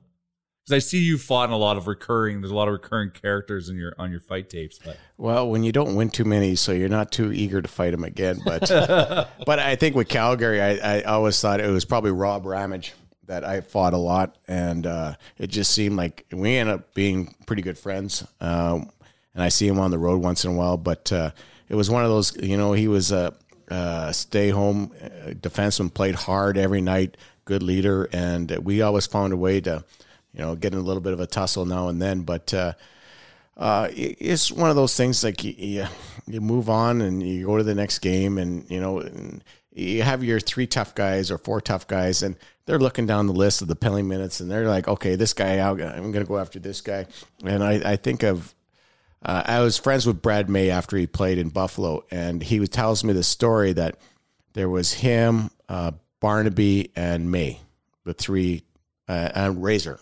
right and they would argue who they were going to fight that night. And that's not even right. Like, it, it- you think of it, I had never looked at the penalty minutes of who I was going to fight. These guys were arguing who they were going to fight with at that time. And it was, I thought it was just crazy that they talked about that. Are you looking forward to a time when the Battle of Alberta kind of gets back, gets some of the teeth that it used to have? There was a period where it kind of, you know, tapered off a little bit. But are you looking? Do the Oilers and Flames need a playoff series against each other to get that back? Well, I, I think it it doesn't matter if it's going to be football or hockey. There's always going to be that rivalry with uh, Edmonton and Calgary, and you know we have the best player in the world. Edmonton has the best player in the world, and you know what? And Calgary has you know some good good players. There's no question. Like you look at Monahan, Gaudreau, they got the best defenseman in the league this year, and he had a bounce back season. And going back to him, uh, Giordano, he was my favorite player when I was coaching. I, I just thought he brought everything every night. And for an ex Oiler to say it about a Calgary player, I just thought he battled hard, he worked hard, he led by example, and he was a really good leader. And, you know, he put that team together and, and everybody followed him. But I think that, you know, they, Oilers will find a way, hopefully soon with Dave Tippett coaching them, that they can make the playoffs, and, and that could be a huge rivalry again. And and I'm sure that the players really get up for the games. There's no question about it. But you're not going to see what you've seen back in the 80s and 90s. There's no question because the players now are more skilled. There isn't that more physical opponent um, that it was back then, and uh, you know you're going to see more of a fast game. You know, hard checking and and, and you know you're going to see a lot more goals. You talked about coaching and Ron Low and what he meant to you. I'm curious about what the transition was like for you going from a player to now being a coach. Do you kind of look back at some of the coaches that you had and try to carry pieces forward with you, or did you try to approach it with your own style? No, you're exactly right. Um, I, I, I, was lucky. I was. Um, it's it's hard to get back in the game um, after you're done playing. Everybody says when you're done playing, you know, I'm going to stay in the game. I'm going to, you know, whatever. It doesn't happen that easy. And so I was very fortunate when I retired. I got to coach right away with Jeff Ward. Uh, I was with the Roadrunners here in Edmonton when the lockout was, so that we had a um, AHL team here, and he was great. He was a great. He was a teacher at one time, and then he ended up becoming, becoming a great coach, and now he's in Calgary. But he taught me. You think you're when you're a player that you know everything about the game, but you don't. You as a coach, you start. You have to learn everybody's job you have to know everything about the penalty kill. You have to know everything about the power play system wise, and then you need to know your players. As a player, you honestly just concentrate on your own play. There's no question about that, and you go on from there. But there's a huge thing in the coaching when you become a coach. There's a huge learning curve, and I was lucky that I came in with Jeff Ward that taught me that. And uh, I, I look at the coaches now that I'm a head coach I look at head coaches that I had in the past and I take a little bit of what they taught me, or some of them a lot, and some maybe not so much. But uh, I feel like uh, if you didn't have those experiences, you know, you're not going to be able to do as good a job as you're going to do. So you've got all these different types of players on the team. You've got obviously a guy that like how do you decide how you're going to deal with each one individually? You know, do you do you just kind of take each player individually and think about it, or do you have a you, know, you got the leader, he doesn't need to be told how to act, or do you make a point of teaching him in front of everybody so the other guys see it? Like, how do you decide how you do that? You know what? Um, I'm just going to talk about my experience last year in Tri Cities. Yeah. I had a great, great leader, Nolan Remco, and he's a Northern Alberta boy. And I never had to tell him anything. He just knew what we wanted and he did it. And you know what? He had a great WHL career. He's going to go to Calgary, go to university now. But he, to me, he's the ultimate leader. He was, you know, he would do whatever he took to win. It didn't matter. Like, eh, but to him, he made my job a lot easier when you have people like that. But the same thing, you know what? We want the, all these kids to develop. There's so much more for them to develop coming in. Because you know what, if you, you, draft a kid, he plays in the dub or he plays in the O, then he goes to the American League. There's still more development. And you look at the Oilers, they got Jones and Bear and the guys that are down there. Well, they're down there developing, and they're going to play in the NHL one day. We all hope because they're good prospects. But it's all about development down there. And uh, Jay Woodcroft is doing a great job with these kids of developing these kids. He's got Dave Manson down there with him and with a lot of experience uh, as a defenseman. So with these young kids, you know, they're given the tools and the keys to develop. And with junior hockey, you know, you're still you're dealing sometimes with 15 year olds, 16 year olds. So on our team last year, we had four 16 year olds. So you know, they don't even how do you manage a 16 year old as you? Are you like, listen, motherfucker, I would do No. 400 No, pull ups before you even got out of bed? Like, how do you, You can't- deal with a trillennial almost? You, you, there's no yelling anymore at players or, or barking at them. You can't. And I, I've guys told me that before I went there that the players have changed a lot. And I just ended up being just myself. And, and if I felt like I needed to talk to them on the side, I'd bring them into the dressing room instead of embarrassing them in front of the guys. Because at 16, you're you're you can crumble. You can crumble, and you know the first person they're going to call is their mom uh, or their dad. or their their agents. Their agents, you little shit. and uh, but we we're lucky that we had no problems with our guys, and I, it's due to our leadership, which we you talked about it before. Is that we had good leadership, and they kept everybody intact, and we didn't have many issues last year. So I have two questions, Chalmers. Do you mind? Do you mind if I ask Kelly Buchberger two questions? Yeah, absolutely. Okay? Kelly, do you mind? Yeah, no, no, no, no, no, no, no. Second, I, I, I have you a feeling? Chalmers has the answer to the well, that's why I asked the boss of the. You know what? Let me take it from here. What, would you- what do you need to know? There are certain players who play for the Oilers. Oh, good. Good and there are other players who are the Oilers. When I look at like having been an Oilers fan for a long time, I look at players that come through the years and like when you got dealt, I was supremely pissed because I'm like, this is fucking bullshit. Kelly Buchberger is the Oilers. When you came back for the the the strike shortened year, this the year we lost to the strike, I was like, thank fuck this guy has come home. What does it mean to be an Oiler to you? Because we had a, one of the things that drives Oilers fans nuts right now, and maybe not so much in the last year, but like the culture of the team. I don't think that like you hear stories about back in the day, like if you stepped on the Oilers logo on the dressing room floor, you'd have the shit kicked out of you, and now it's like stuck to the roof, so no one steps on the logo anymore. But like, what does it mean to be an Oiler to you?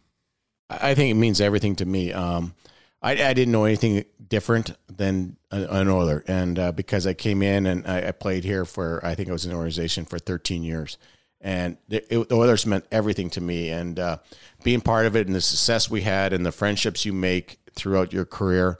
Um, I still talk to one or two players that I played with back in, in the 80s, still almost once a day. I talk to Mark Lamb every day. I talk to Mac T probably every second day. And uh, so you, you have these relationships with players and you never forget it. And, um, and Mark had a, a short career with the Oilers, but he still considers himself an Oiler. And he, he moved on to different organizations, but he still, Oilers is his team. And with me, uh, I think we're all very loyal to the Oilers. I think that, you know, I'd love to come back and coach the Oilers at one time, but, you know, I had my chance here with, uh, uh, I think I went through five coaches. I, I think maybe more. I have no idea. You but- were the only one that stuck around for a bit there. Don't worry, we'll get stable and you can come back. We're, we're working so on that. and uh, it, it's one of those things that you know my goal is always to come back here i, I live here um, and uh, i would love to coach the oilers at one day but i'm i'm not ready for it yet. I'm, I'm you know let's go spend my time and coach the kids and and move to different directions. But you know my goal probably is there's no question is that i'd like to coach the oilers one day. If you're sitting down with a kid, let's say theoretical situation, and, and, and you're like, you just got drafted by the Oilers, you've arrived from Northern Europe, you're from Russia, you're Yakupov, you're from the middle of fucking nowhere. You may not even have heard about the Oilers except for the '80s Oilers. Like, how would you explain to them, like, this is what it means to come to Edmonton, where you're not on page five of the sports page, you're on page one. People are going to lip you off at a 7-Eleven for not shooting more than the power play. Like, how would you explain to somebody and like impart that this is what it means to be an Oiler? Well, I ran the player development for the Oilers for a few years, and I, I dealt with a lot of the kids. And uh, I, I, you know, we can never forget about the past because it, it built Edmonton what what it is. And uh, and with the great players that we had throughout those years is is unreal and and un- unheard of that you're ever going to probably see that again. But you know, it's a new culture with the team. Um, you know, having Connor where he is in his career, uh, we need to move on with this team and try and build this team. And and you're right, you can't go to 7-Eleven without buying a Slurpee without someone taking a picture with you because they love their Oilers here. People love their What Oilers. you do matters when you're in Edmonton. Exactly. And you you know what? Listen, if you're a bad person and you play for the Oilers, you're probably not going to play for them very long because this is a small community. Everybody knows who you are. So if you're not giving to the community and, and you're not treating people with a lot of respect in the community, you're probably not going to last. And it's going to get out there that, uh, you know, you don't belong in this area. And I, I always tell, tell the players that, listen, I want you to treat everybody how you want to be treated. That's all I want you to do. So that, that means your fellow teammates, your coaches, and the community. And they look at me when I said community. I said, yeah, because this is a small community. They they live and breathe blue and orange. They they do 100% they do. And we to me, you know, we probably have the best fans in the league and I've said this before earlier. And, and we do because they're loyal and they know who the players are. They know them. And you can go like I played in LA for a while and I lived in Manhattan Beach, and I walked down the street, Strand. No one knew who it was, which was great. But you Some ca- guys love that though, right? Yeah. They're like, "This is Yeah. amazing. I like the anonymity and the massive." I mean, you miss it once in a while, I'm sure. But you come to Edmonton, and you you can't like. I like to go to uh, a couple dive bars and, and, you know go in there and hang out. Gas pump? Eh. No, I won't. Shit, shut down, Chalmers. What do you fucking know about that? I, I won't mention. Don't make the- Kelly Buckberg tell his secret hideout. Shit. Oh, this is a shout out to Franco's Pizza. Great oh. pizza, by the oh, way. Oh yeah, not bad. We were just there the other day. Great pizza. VLTs are loose too. I, I love people watching there at Franco's. Do people still come up to you? Like people come up to you everywhere still Yeah, and talk to you. Hi, Kelly yeah, How yeah. are you doing? Right? I, I sit in the dive bar there and have a pizza or a lasa- Sure. you know lasagna on, on Thursday is nine bucks. what a deal. my my other question, I'm like working myself up to this challenge because I, I, if you don't want to answer, you don't have to. We can make this all go away. But I think you're uniquely qualified to like be asked this question. Like, what has happened?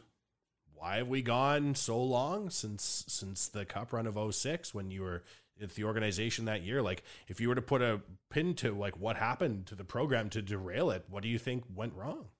You know what? I, I don't know. I get asked that question a lot. And uh, you move so many coaches through because y- you think that you have the right recipe for success. Every team does when you start the season with.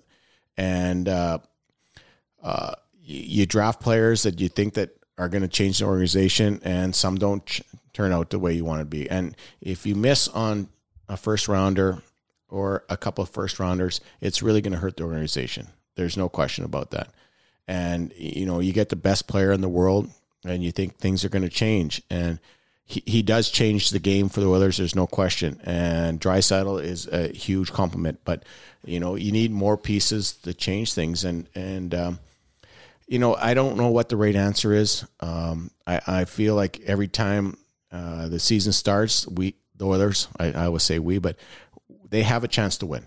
They really do. And you know, uh, I'm in Tri City. I've been on his organization for two years now, but I, I watch the highlights every day of the Oilers, and I'm I really hoping and wishing that you know we have a successful year this year coming up, and uh, we find a way to turn the page.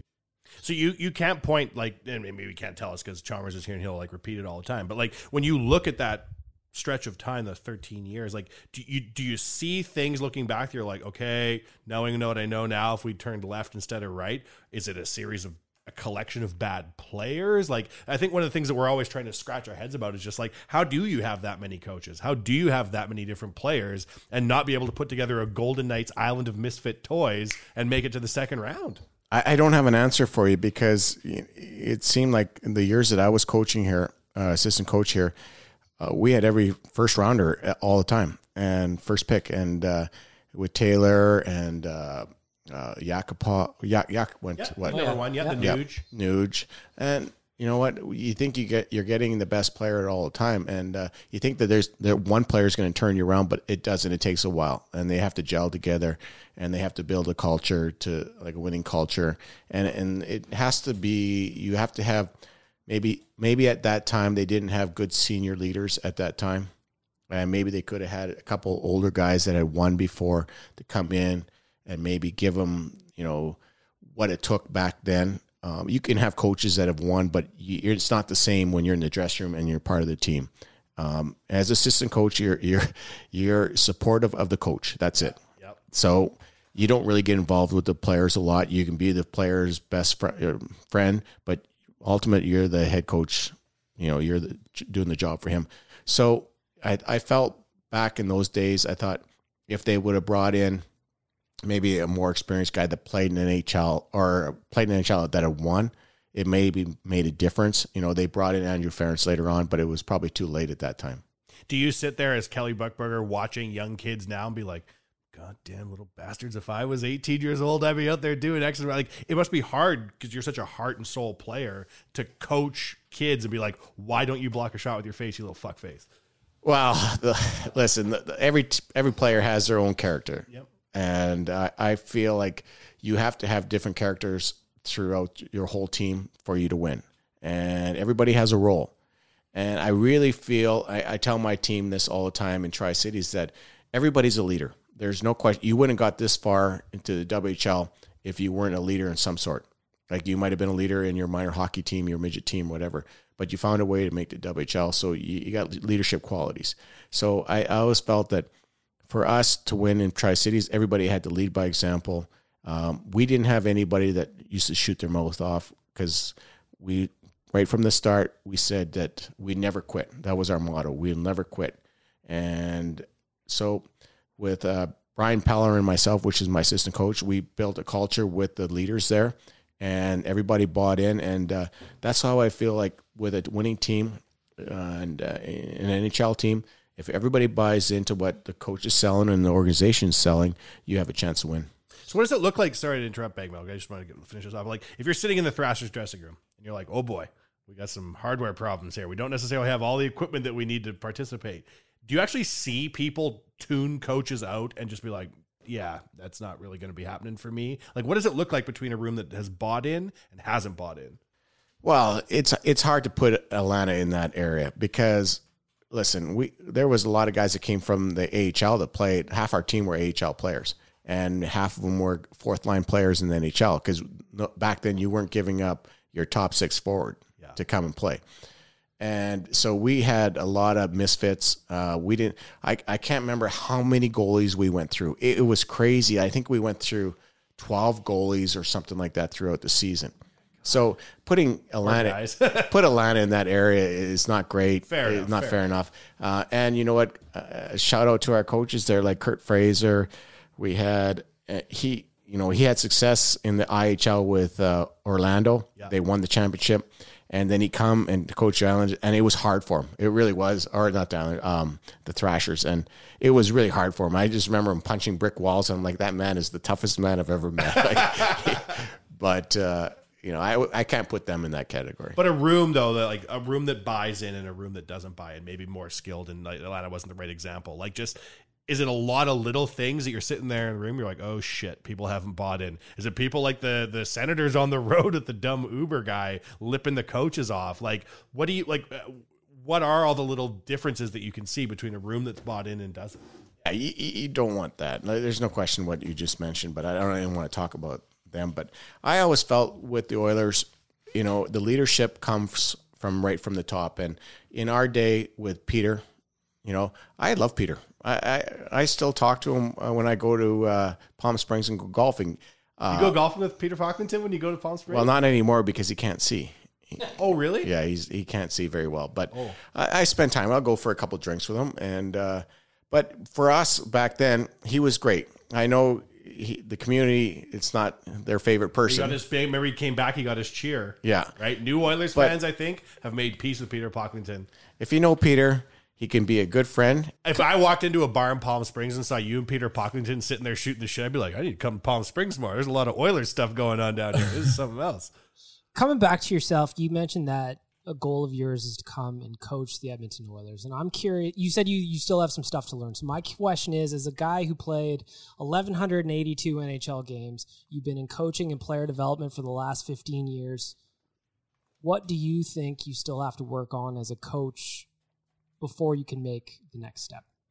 I, I think it's everything. Uh, I, you can go from um, the way you deal with players uh, to get the best out of your players, um, system work to um, changing um, in mid stride of the game. Uh, you know, uh, there's so much more. Like you think that you have it all, and you know, some days when you're winning, you, you feel like the best coach in the league, and then if you lose three in a row, like God, I, I, I fucking can't win. I don't know, fucking, I'm a bad coach. But so it can be confidence too. It really is, and I feel like you know I have a chance at one time to to coach in the NHL as a head coach, but I, I'm no rush right now. Uh, I feel young. I'm only 52. I know there's been a lot of coaches younger, but uh, I feel I'm young. I I feel like I can adapt to the players, and I just got to make sure that my whole all around game as a coach has to be there before I get the chance because I don't want to be a one and done. I want to have success when I get there. Was it weird coaching with Dougie Weight last year? Were you like, God damn, Doug Weight's a head coach of the NHL? I love him. I love him. I lived with him.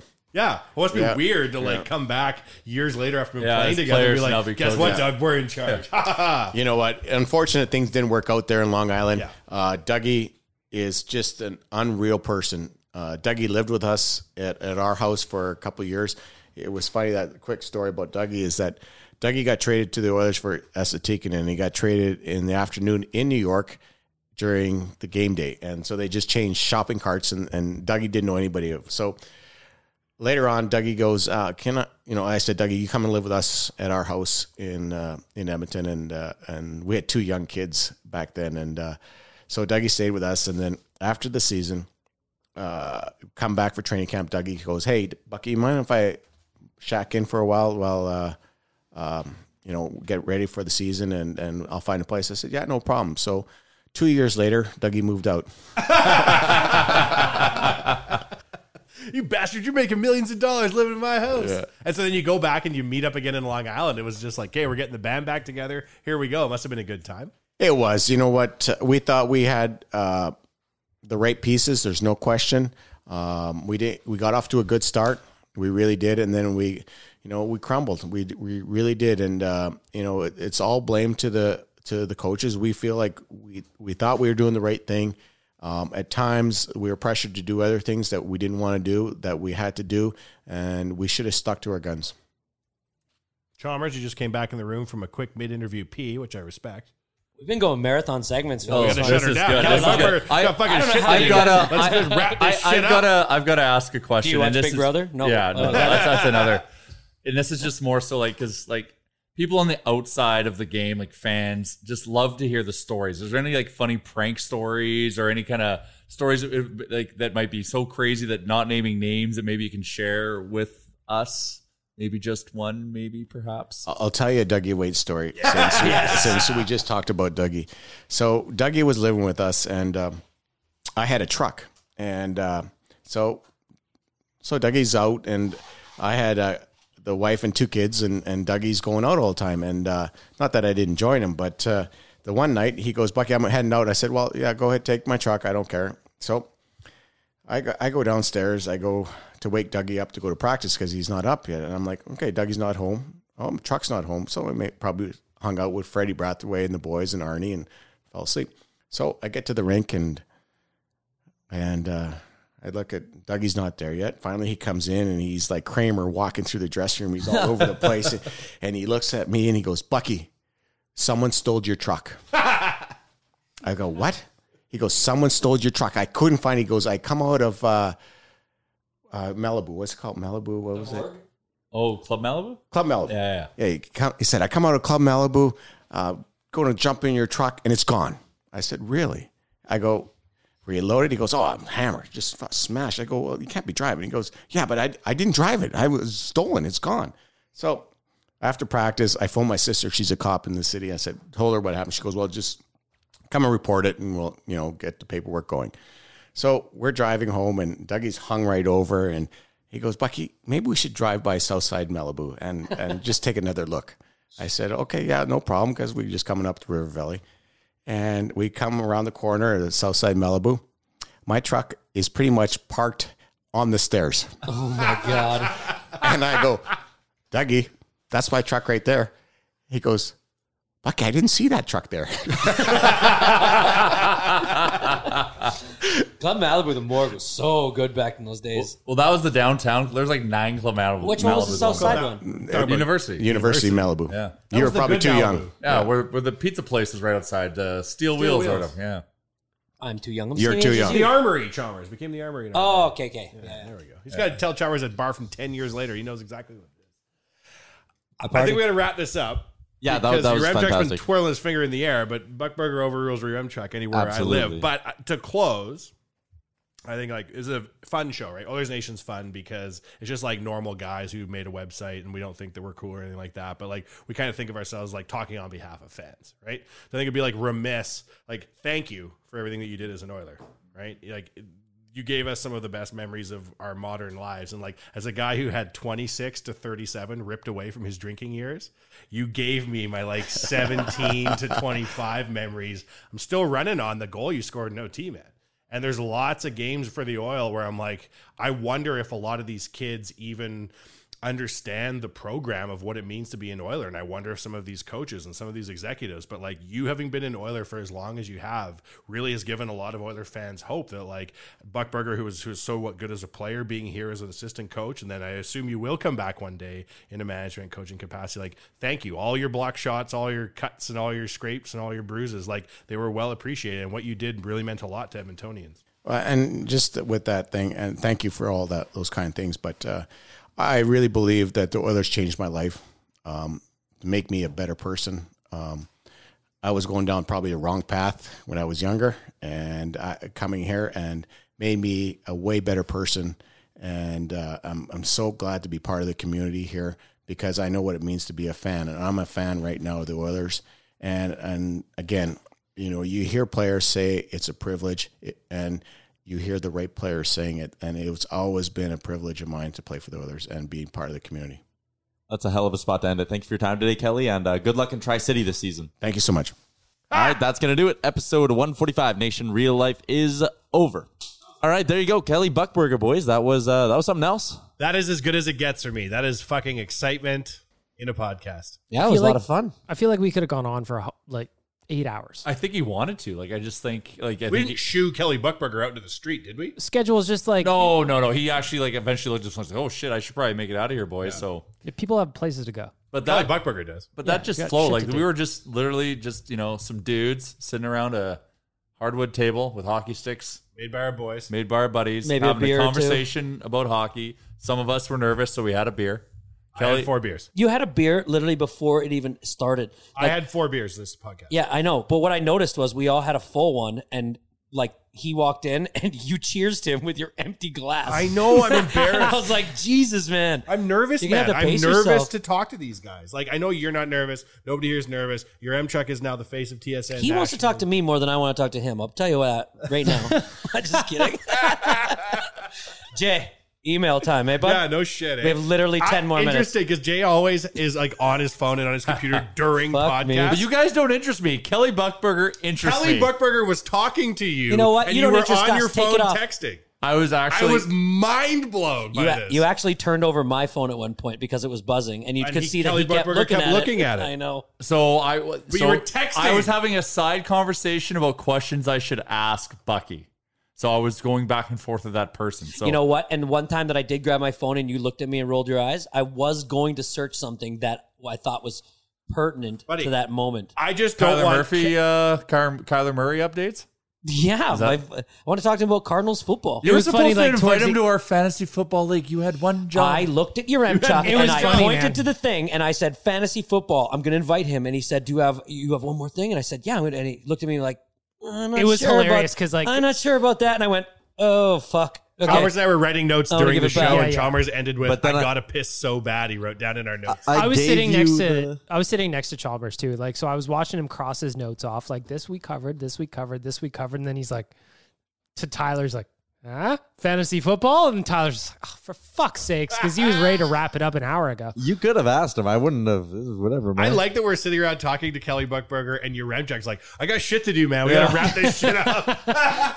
yeah, he, he- like, he he was trying to play us out. He's like, get his finger like dude in the 45 helicopter. I'm minutes. like, I don't know, what to tell you, man. Kelly Buchberger won two cups. Baggedmilk, you whatever gonna you gotta that? do, you gotta push that shit back. Yeah, you gonna do that Indochino ad now or what? We're we gonna go like let's go, man. Let's go. oh, and yeah, you and Chalmers, uh, who, who asked about the Ice Palace? Yeah, Chalmers. he led me in. He It led you in and then also shit on it at the same time. I was I'm ready. here for two things: to keep this podcast on time and to make sure the fucking ad reads get done. It was You do a good job, buddy, at it. And yes, hey, listen. I know you got to get to Indochino ads. I understand that, but we had already thrown the fucking time out. But you know, we had the to talk to Kelly Buchberger about your hockey Don't camp tell for 30 me. minutes. You're we goddamn right we did. That's important shit. Who looks Kelly Buchberger in his Stanley Cup winning eyes and goes, Do you remember when Mac T leveled me when we were playing scrimmage from what Andy Penny, then calls Andy Penny fat? I didn't say He that. did, You- Jay, no, you I heard didn't. him. He's- we made- I he said he Billy was- he doesn't take care of take care He himself. was much bigger than me. He could take care of himself. You Yeah. heard me wrong. Uh, now, now it's yeah, it's it's but yeah. Mm. I, I, now now that you describe it And like listen. that, yeah, but you said it different. Yeah, but said you it said it different. different. said it But different. you said it different. Okay, so listen, that was a lot of fun, and I listen. There's one thing that I know about our social media listeners. That is, They care about us. They care about me. Specifically Yeah, of you. course. You know, Absolutely. Uh, an hour with Kelly Bookberg is great. Your but if they Chuck's get- face right they- now is amazing. They want we gotta start minutes. videoing this podcast because, like, the They want. They What, want. this is fi- how they do it at TSN? They want to know the inner workings of Your of- life of and our mine. lives. Yes. you know what? I actually did want to ask Bucky to interview you a little bit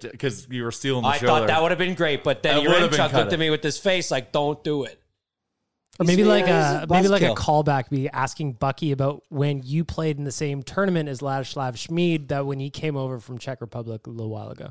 That's That right. Is still my Tie all. all There's together. a few Chalmers highlights for me, but you being like, you ever played in that tournament, Smid, over the Czech Republic? It's only for pretty big deals. Oh, you never played there? Yeah, whatever.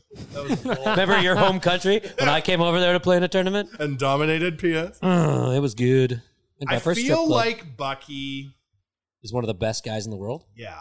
Yeah. And I like my own comment. Shout out to me about there's some people who play for the Oilers and there's some people who are the Oilers. Yeah. And I feel like Bucky was saving a lot of his gold because we're not entitled to hear, like, please explain the culture of the Oilers. Yeah. But like a 52 year old motherfucker who's still that fighting fit has so much drive in Oh him. man, talk about what kind of shape that dude was in. I feel Jesus. good, he says. I was sucking in the whole time. Yeah. I feel good. I would- I went outside to go get him, and I And Oh, you missed him. Yeah, I missed you him. want- I Once don't know how I again, you missed had him. one job. buddy, there's two entrances. I guess he must have come in the back. He's back. in line up trying to buy a No, he came by the he came Like- in the back alley in the dumpsters. That's where GPS leads you sometimes. but he actually might have even taken a bike trail and ridden his bike here. I don't know that for sure. We don't he know He probably that. ran here. He probably did. On his hands. He runs triathlons. He does, and so every every so often I'm driving down my parents' street and I see him running, and I'm just he gives me a like I just fucking mad at guys like that. They just run. They're such in good shape. I, I, You can't. it's more for me. It's more I could- envy. Like I wish I had. Like I said, I'm like, how do you have this Envious. motor? Give me a Like break. he has a fucking motor. His Yeah, it's dad's a genetics, coal too. miner, man. yeah, How about Carla Buchberger being from his hometown? No kidding. that was cool. That was really cool. Yeah, like hometown sweethearts. Yeah. I thought it was incredible that after the career he had, over 1,100 games, still fucking humble, man. Oh, God. Super like it was a privilege. Oh my! I, that's the thing. I had goosebumps the whole time because he was saying all the right things, but this guy actually was meaning what he was saying. Right. And the fact that he said that it was all because of the Oilers when he said that I was Yeah. on a wrong path. I cannot even picture that man on a wrong path. Like, and then he's like, not being such a great guy, I don't vision for him. And to say that that happened because of the Oilers, that was like, holy shit. Like, you went, you came into like an organization that had everything at that time. It could have molded anybody into being like a leader. It made no disrespect to Kelly Buchberger, but it made a ninth round draft pick into Kelly Buchberger because he got sucked into the pipeline of here's how we're going to be a leader, here's how we're going to run a team, here's how we're going to run. That was so cool, man. When he said that, I was just like, I didn't have the mic at that point because we only have three of them. Well, there's only 12 people trying to talk to Kelly Buchberger simultaneously. I thought he's going to fucking injure his neck looking at everybody talking to him. Huh? What? Huh? Who? Hey? What? Who? I love the definitive goal that he had where he's like, I want to come back and I want to coach the Edmonton Oilers. I believe him. But I'm not ready. So then I get to ask him, what do you mean you're not ready? You've done Good X, follow-up, Y, by the Z. way. And he's like, I still got stuff to do. I'm not there yet. And you would think that a guy with that kind of experience, that kind of at bats, that kind of just life under his belt in general wouldn't feel that way. But again, humble, hungry, incredible. Cool guy. Awesome. Such a cool guy, man. Yeah. This is it is a very interesting thing that like Yaremchuk, you're entitled to talk to Kelly Buchberger because you're a pro. The rest of us are not. And to sit around with the boys and shoot the shit with a guy like that, like this is some good fucking fun. It's uh, it's it's days like today that just kind of like, it's like the surreal moments of like what the nation is like. Yeah, you know, man. like it's just like How the hell are we entitled to talk exactly. to Kelly I'm just like, I know it's how so, the hell you did know, that just You say that you were nervous. Like t- I was nervous. so nervous. Yeah, but- Yeah, but, hundred like. I- I was like- sweating for the first little bit. I was like, Sweating the oh, entire shit! time. Like I was thinking see about him- every word that came out of my mouth. I, I shouldn't have been nervous, but I still was. I just wanted to like be as good at, at something as he is at like most things. You know what I mean? He's an inspirational dude. Yeah, man. Yeah. He's good. You can see like it, it's interesting hearing him talk like about how cheaters they can immediately identify a player who's a cheater Mm-hmm. and know he's not going to make it. Oh, I was like, oh fuck. 'Cause we're in a He's looking right through us right now. Look at Joe. Cheaters never win. Joe. Cheaters never win. I'm like, But, oh, like, am I you're- taking this? You're in a league where like players can't fake their way into the NHL and stay there. And as fans, we're like, that guy got Oh. coached shitty. Jesse Puljujarvi Well, wants to leave on his Julian own. there with a sip of Ryan Coke on Yeah. uh, on Mike. But when you think about a guy like Pugliarvi, and you think about if you cut corners, you're never going to stay in this league. Or you think about a guy like Yakupov, or you think about a variety of people who've come and gone throughout Kelly Buchberger's career, he could probably size a guy up within like two or three practices. Well, he talked about it. He talked about it doesn't matter where you get drafted; it's what happens after that. It's I just wanted, a number. I wanted so bad to ask him about what he thought about Jesse, but I knew just like there was a part of me that wouldn't think he would answer it because he is still a coach and like it's an active player and it's an active Oilers situation. He says we when he talks about the Oilers. Oh, yeah. There was just a part of me that knew that it wouldn't happen, but I just wanted to say to him like, "What do you? You like what what do you the- make of this?" You like how I had the balls to ask him what went wrong? Yeah, That's I A did. growing up moment for your old pal Wanye. I know that was a good question, and I just uh, you know he's just a pro at kind of telling us that he didn't know, but I think he kind of knows, but I don't know if he knows. You know, I wonder. I think what he the- knows. I wonder what the answer is. Right? What went wrong? I don't think it's as simple as like, oh, Taylor Hall was a jerk. Well, Well, I'll, I'll tell you when what he was it talking is. on the It's it's he described what room he came into in '87. That's not the room we have right now. No, That's but not the room also anybody no, no, no. But That's what the he's 87 Oilers dressing what he's room. talking about is the coaching staff that he was on, and we're all questioning that time when there was no leadership, right? And I was glad that he said something like, "I can't be in the room with these guys all the time. I'm not going to be that coach that's like a hanger on to the players, like trying to relive his past. They needed to have a player in the dressing room that was a leader, and it was the stepdad mentality. Like you can't be a stepdad to these. You Yeah. gotta have you gotta have a brother. You Yeah. gotta have somebody next to you who's gonna do it. And so, like in a slight way, he was like, "We didn't have any leadership on the team, and the coaching staff we just couldn't do it because you don't want to be that type of coach." It uh and we we've been we've been saying this now for what when did the Oilers make the playoffs? 2017. Basically every day since then. Letting go of Matt Hendricks was one of the dumbest things we could do, and How have about f- have him go out of like was just like out of nowhere bring that up unprompted, showing how important guys like that are, and that's what helps with culture because that's what sets the pace in practice, Yeah. and that's what gets You people knew how big of a harder. deal that was when he you that. get Oh, when I think as an organization when you get arrogant, and I think arrogance is one of many teams' problems, others included.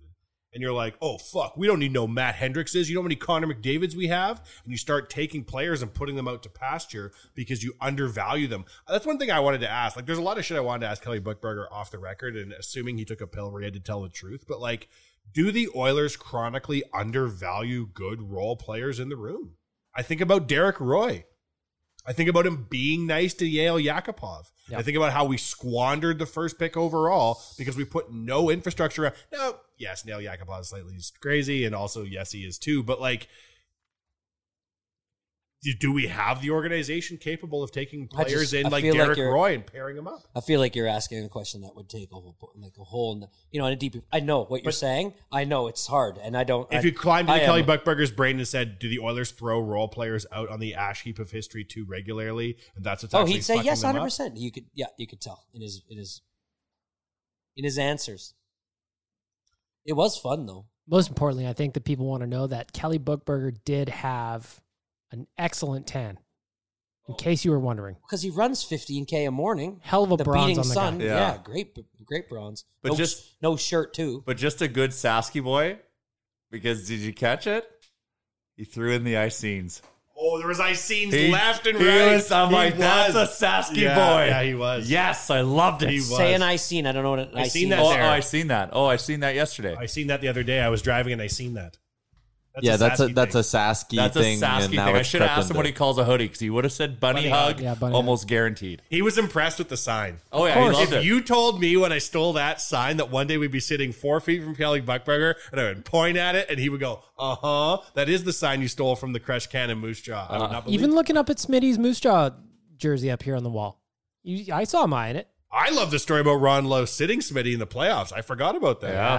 Ah, that's balls, man. That is That is balls. balls. Maybe we got need your to get 40. out. Was he 16 in uh, Moose Jaw? Nope. What was he? 18, wasn't he? Seven. He played two years, so I think he was No, no, his 17, number. 18.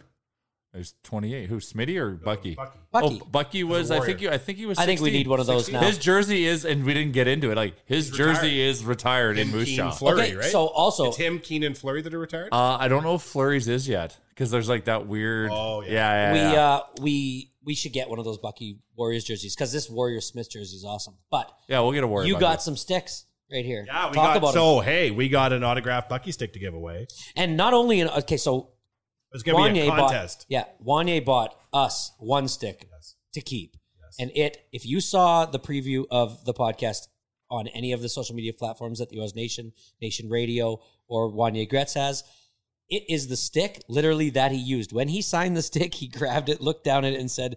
Oh my God, that's my curve. And Was I'm that like, That's accidental? your stick. I was like, yeah, It guess was what, Kelly Buchberger? 100% They're for sale accidental. at fucking Yeah. Sport Chek, and they're kid sticks Well, the, now. fif- the Sherwood 5030 only had one curve. Right. What was the coffee? The 5080 That- or something? Oh, yeah, something like that, yeah. Anyways, then we were like, we need two more. And so Yaremchuk went and got two Winnwells, Yeah. which are the perfect stick also because it was the same brand as helmet. Yeah. And so he signed all three of them. We're going to keep the Sherwood, but I think One you we're guys giving have, away. Yeah. One we're gonna put into a vault for giving away to charity or some shit. Yeah. One goes on the wall in the in the Maybe one at the golf tournament. could do. Like, I that's think pretty cool. I think going forward, and thank you, Yaremchuk, on the way in for picking up those sticks. Yeah, yeah. I, I cringe that we don't have a Smid stick, that we don't have a Davidson Hey, we're that new, we man. We're We're, we're, We don't we're, we're getting better at this. Remember, We're we getting don't know what we're doing. We don't know what we're doing. We're but bar- if we Leadership. get We're getting gear- better every every Yeah. Leadership. Just like I love. I want to hear stories about players living at the Forum Inn. Yeah, because Jeez. like Oh my God, I do I heard. I heard the one story about um, how Peter Klima used to have giant. a- what are you waving at right now? Oh, you need more booze. Oh, Egg quiet. milk. Hit him with some fucking booze out of the fridge. It is not a manic no. Monday for Chalmers. The stolen Aya. I hear stories little about mixed here how for you. Peter Thank you, used to live at the Forum Inn, Yeah. and he had two giant dogs that lived in his room that he just would let shit everywhere, and he lived there for an entire season. Wow. in the Forum Inn with two big ass dogs. Jesus. Kelly Buchberger talking about living at the Forum Inn. Who do you say he lived with? Uh, he did, I don't think he said he lived with anyone there, but he said he was staying Oh, there. staying I think when he was a for a minute. Black Ace. Like- when he was a Black Ace, yeah. Oh, oh yeah. The, the highlights of the Forum Inn would be oh, in its heyday? Oh, Oh, yeah. God. The stories The that that District place of could tell. 1976. Yeah, geez. I love the story about him getting banged up at Ezzy's and then playing the Stanley Cup Finals the next day. Yeah, Come and, on. And fighting Dave Brown on Come his on. first shift. That was so good, and like we we didn't even really ask him the follow up until a little bit later But like how did you play? Because there's there's like notorious stories about there's a pitcher who didn't think he was going to pitch that day and got like didn't sleep that night, went out all night, woke up, didn't even wake up because he didn't go to sleep. Showed up at the clubhouse and they were like, "You're going." The other guy's hurt, and he threw a perfect game or a no hitter. Yeah, like Sometimes got to play a little guilty. hungover as all hell. Do you know who that is? Are you thinking of Doc Ellis? Yes. Yeah, but that was the guy. He wasn't just like hungover and showed up a little was on, like, tired. LSD he and was on shit. LSD. Yeah. yeah, there's a documentary on Netflix about that. Isn't it called like No No or something like that? Yeah. Oh, when Kelly Buchberger off the air was talking to me about Iron Cowboy and we're just shooting the shit about a Netflix show. I was like, whatever, no big deal. Grade three teacher who said I wouldn't amount to shit. I love it. So when are we gonna get to Big Brother? Are we done? I saw you bring it up to him, Jay, and you're like, "Hey, Kelly, do you watch Big Brother?" And he I didn't just bring it up to him. I said it. Oh, you said it. Yeah, fucking And right, he so why wouldn't I? Oilers captain shook it off like, "I don't watch Big Brother. Fuck you." I know my And we're audience. like, I know for "Oh." a fact he doesn't watch Big, watch Big Brother. watches Iron Cowboy. He watches Below Deck. Oh, you know what? I kind of watched Oh that show. my god. oh my god. It's Why? aspirational. Let's end with a Big Brother update because why wouldn't we? You should. I talked to. I was just at Folk Fest. I'm still feeling the Folk Fest funk right now. Can we do four yeah, days of one, festing? two minutes on Folk Fest first? Sure. Sure. So I went to Folk Fest. I, I I try to do the four days. This year I did one, so I'm building up to four. Uh, last year I did two. Anyways, So wait, you went one day this year? yeah, man. So you went backwards. You know what? It's been a busy summer, and Okay. we just needed a day off. We had Chalmers on practice an for infinite Saturday. vacation right now. Yeah, it's been it's been a lot. I saw that. Can't believe it's already August something. Speaking of which, Kelly Buchberger wore number 24 for the Moose Jaw Warriors. I knew he wasn't 16. Number Oh, 24. weird number. 24. Yep. All right. Anyways, so I go to the Folk Fest. Now, I am just a guy that likes concerts. I don't do festivals very often. Squire does festivals. He loves festivals. But I know two different Squires. I know two different JRs. I know JR JR, and I know Festival JR now. Festival JR is a fucking a triple T. Tough to take. What was he doing? Oh my god, he is ridiculous. Every single question is, do you feel the vibe in here, man? Oh, do you yeah. get the music? Are you listening to this He song? was on LSD like Doc Are you guys Ellis. good? Just let. I am not- I he didn't does say not sit anything down. like that. There is a. Are you fucking kidding me right now? You didn't say that. 17 times me. Are you listening to her? This is Belinda Carlisle. Oh yeah, that was. And I was like, yeah, no, I'm getting it. awesome. Chalmers, what's wrong? Why are you sitting there? I'm like, I don't know. My wife, that woke up at three in the morning to go to work and did the tarp run, is sleeping on my shoulder. So where else am I going to go? I'm literally can't move. You're like, are you not feeling this? The vibe? and you're like in a group of people that are all sitting down, and you guys are all standing up. And I just kept looking at you. And if I was one row behind you, I would hate this group so much.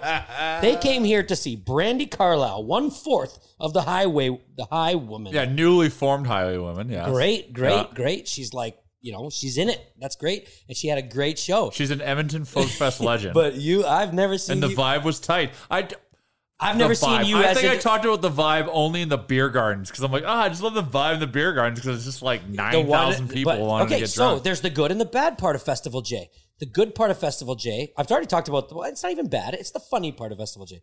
The good part of Festival J is those lineups for drinks were so goddamn long, and I never waited in it once, thanks to Festival J. The What, do you have an angle? You This got a is the hack? trick. This is the trick. You walk There's through it. sometimes you, there's a you hack. walk. You walk through it perpendicular to the line, about a quarter of the way through the line, and every single time you stop to just kind of say hi to somebody, and then all of a sudden you can get to like a column, Uh-huh. and that column plays shadow for you, and you all of a sudden are you're there now, and you're now in the line, and nobody really notices because nobody's really caring, and it was it was great. it's a game. It is a game. It was it was fantastic. It was fun. We had uh there was a big crew of us and we got three tarps together, so we call it Tarp Island. We'd always form type Tarp Island every morning when we did our tarp run. It was a blast. Were We you had- running every morning? We had a dancing tarp. I did uh three, two or three, two or three runs. But yeah, it was great. All right, is that it? Are we gonna wrap her up? Wow, no, you- bang! God damn it! We got to talk about Big Brother. you're up to- you don't like Folk Fest? Yaremchuk doesn't like anything except for Kelly Are you a Buchberger single man? and quick shows. No, need- he needs no, to you're go not. home, man. Don't He you be needs to go saying? I home. saw your great- photo. I saw your wedding photo booth. great I saw place your to go on smile a on your date. face. He's all You got hungover a from a wedding place this to go on a date. weekend. wrapped up with Mrs. Yaremchuk. Okay, quick Big Brother recap. let's go. I was Okay. wrong with my prediction last week. I just want to get that out of the way. What was your? Yeah, I yeah, said you that were- both Michie and Jack would make it through the week. Yes, I was way wrong. yes. Wait, I don't even remember what I said about my prediction. I don't think I made one. But the fact of the matter was, was Cliff Notes version. Jack goes home. Aquaman. Right. Yep. We kind of all didn't really know why, but I think we I think we kind of know why now. Um, this last week we go to a head of household and Jessica? Whoa, we're skipping ahead. What about the No, no, Julie that Chen was- Moonves no no no oh Julia, okay. what? When she? I actually tweeted. I went to Twitter for Oh, the first you time in did? a long time. Yep. What are you you, you- you didn't see the eviction uh, interview? Yeah, I wa- when she talked to him about showing clips of what he'd said. yeah. That- she, that is like- something I like, have never seen before. So That Jack was thought he was intense. getting his exit interviews, like his goodbye you know, messages. I'm He out of did here. not. People love me. I'm going to give Julie a big hug. She didn't want the hug right off the bat. Nope. She didn't even come close to the hug. He kind of was like, then he shook his shook her hand, sat down, and I, the whole time, all I could think about was he he either asked for this or he has no idea because he sat down and she went straight in on you've done some things in the house and now we're going to play you clips and these clips were not short they No. were long, Long. clips and they had a camera on him the whole time and i i, I was, was just sitting there- amazing. i was going this is fucking He unbelievable was unbelievable. I was watching. he the did a good job, which makes me think he he said, you know, because they, they get they get an idea of what's happening on the outside world. I believe the producers might say to, then why did Michie make the comment about how of what was going like what the Oh, backlash that he'll was probably online? have to answer for it, or yeah, that he's gonna have to answer for it. That One of he the- was being mean to women. That so like So I watched the the, the show After with Dark. a BB uh, alumni. Yeah. Uh, and I asked similar questions. I say, why would you say things like this? And she said, when you're in the house, one of the things you talk about nonstop, they never show, is what do you think people think about what we're doing? that's why Christie's so heartbroken about this last. So it builds up in your head, right? Mm-hmm. And so when they were saying like, "Oh my god, I can't believe they would vote us into America's field trip and blah blah blah blah blah," I was being told like that's the kind of shit that would build up in your head because you have no information coming from the inside world. Yeah. That's one of the very few windows on the outside world that you have. It would blow up in your head. well, Bag milk. What what exactly is your take on the on the exit interview of Jack?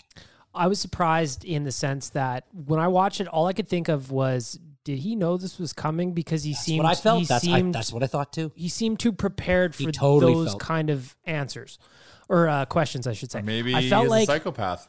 Maybe he could be just a straight sociopath. Maybe that's his very underwater well. way. Yeah, sorry, could be. sociopath. Yeah. He's speaking to the fish and all of them. They've been giving him signals. I was surprised by it. I was surprised by it. But then, so what I did was I did the super nerdy shit and I dove into the subreddit, the Big Brother subreddit after. And all the people that watched the live feeds, they were like, listen, CBS let him off way or, or uh, way easy. He could have got it way worse for shit he said in the house. And apparently, Michie is going to have it coming when he goes of the same kind of thing. Like we're talking video clips. Answer for this? Possibly. I've never seen. Have you I ever seen anything like I that before? I don't watch the feed, so I Yeah. don't. I don't know. I consume it as it comes on TV. So this was all surprising to me. I don't really. Under, I don't really know. I just thought it was weird that he seemed way too prepared for that caliber of question. Well, and his just way. like well, and, and, well, like I said, or maybe he's just so And convinced he in his also- ways. And he says he says I'm horrible at giving speeches. No, but he Yeah. has talked about how he's a horrible, and yet he comes out there walking out of the house into talking to Julie Chen Moonves with the poise of Obama. when she, when she- you asked that no, question. no, No, no, that's not what he said. He said, "Thank you for letting me address this." Oh. When she asked the question about the rice pudding, he said, "Thank you for allowing me to address this." Why would he say that? Like, did he? Yeah, there's that nobody that's that, that composed that isn't like. yeah. Chalmers, side- I'm going to tell you a little secret. What? Big Brother isn't as on the fly as you'd think it is. What I thought happened was that he came out of the house, Yeah. went down because the Canadian one, there's space between when you walk out of the house Yeah. and when you walk on stage. There's like a walkway you go through, and they're like, "Ha ha ha! Good for you. You did a good job. Right, don't right. freak out. Don't piss your pants." You can see when he walks out, hands in the background waving, and he comes straight out on stage with Julie Chen Moonves. So they would have had to prep him in advance. You would have had to That's know what I in think. advance. The he was diary going room. to th- I think they spend a lot more time in the diary room than any of us understand. The Like, diary room doesn't give them like coaching tips and shit. The diary room, especially the American diary room, they're just trying to get you to say shit so they can sewer you in the show. well, the show was pretty much uneventful. Other than that, Yes. Well, What do you mean no. uneventful. Then there was the uh, what's that competition Oh, called? Okay, the the the um, the camp council, the, I the wanna field say- trip. Field yeah, trip. field trip. Yeah. Christie, like Michie, who is a piece of shit. I think we could all agree. The fact that like I don't agree. you don't. Do you know about Michie in real life? No, Hmm. I don't delve that deep. I watch it. I watch what the producers want me to see. Well, that's the thing. They've got me one uh, cheering for the underdog. That's Michie a little bit, but I know that he's not a good person, so I'm dude. really torn. Well, that's why the, the interesting thing about Big Brother is in that people like us watch it on TV when it's on. Yeah, But there's a whole other segment of fans that they are watching this shit 24 7. I'm a feeder. I love. And the I don't feed. understand how if Christie, like two people are going to be voted as America's favorite, one is America's least favorite. What is Christie looking at the other It's not two and America's go? favorites. It's just a field trip.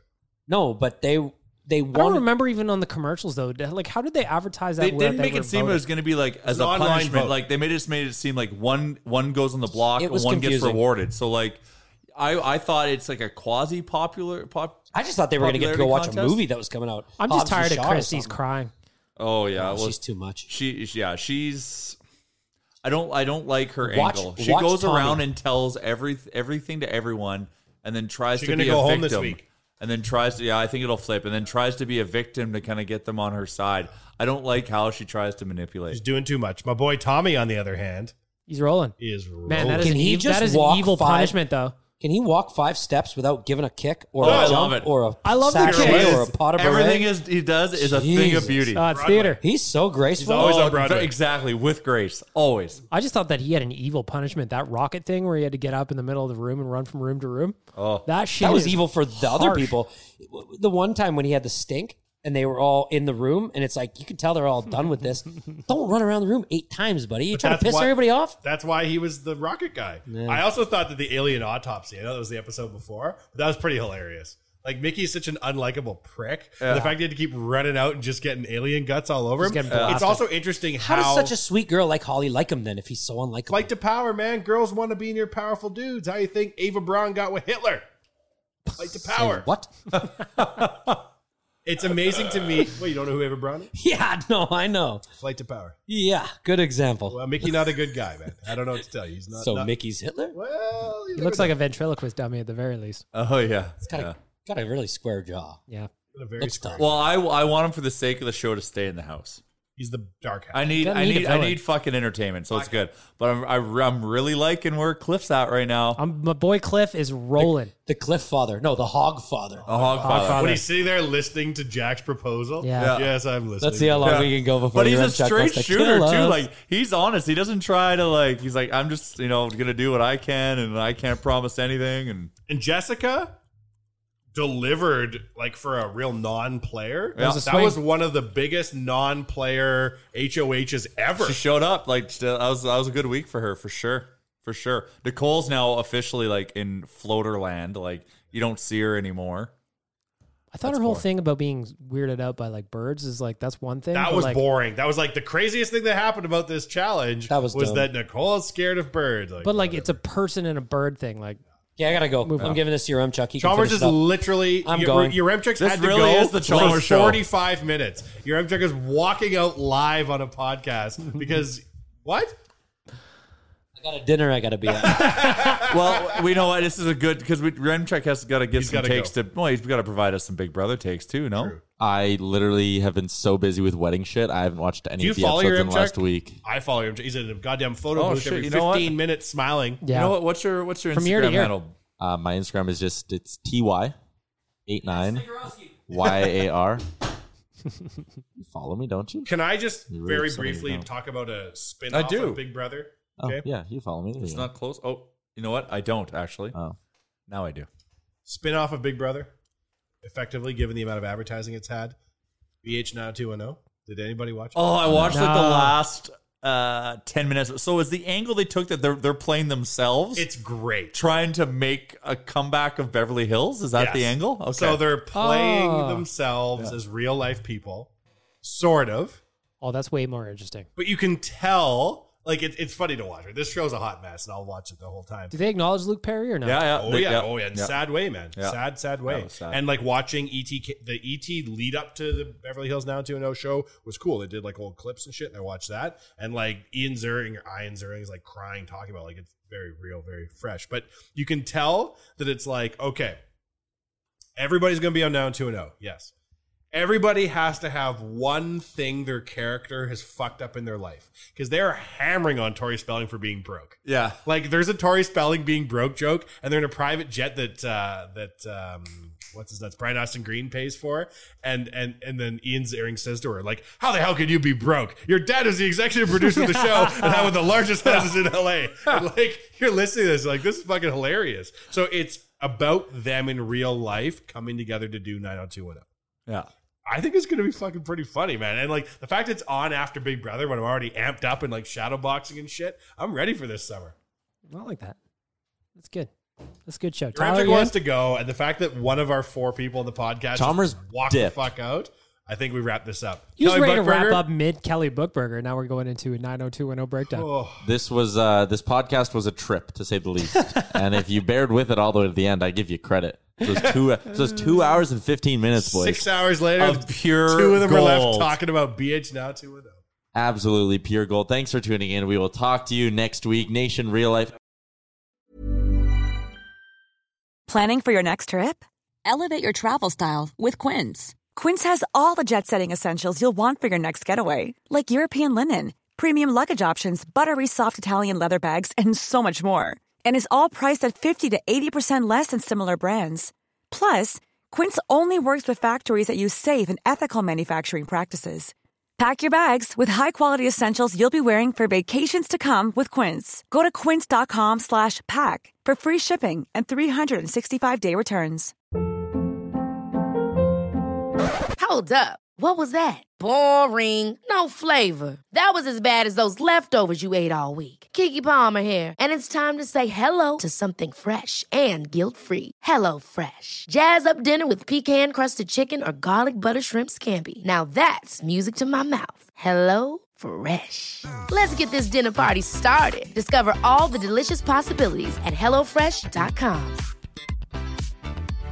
Imagine the softest sheets you've ever felt. Now imagine them getting even softer over time. That's what you'll feel with Boll and Branch's organic cotton sheets. In a recent customer survey, 96% replied that Boll and Branch sheets get softer with every wash. Start getting your best night's sleep in these sheets that get softer and softer for years to come. Try their sheets with a 30-night guarantee. Plus, get 15% off your first order at bollandbranch.com. Code BUTTERY. Exclusions apply. See site for details. When it comes to your finances, you think you've done it all. You've saved, you've researched, and you've invested all that you can. Now it's time to take those investments to the next level by using the brand behind every great investor, Yahoo Finance. As America's number one finance destination, Yahoo Finance has everything you need, whether you're a seasoned trader or just dipping your toes into the market. Join the millions of investors who trust Yahoo Finance to guide them on their financial journey. For comprehensive financial news and analysis, visit yahoofinance.com, the number one financial destination, yahoofinance.com.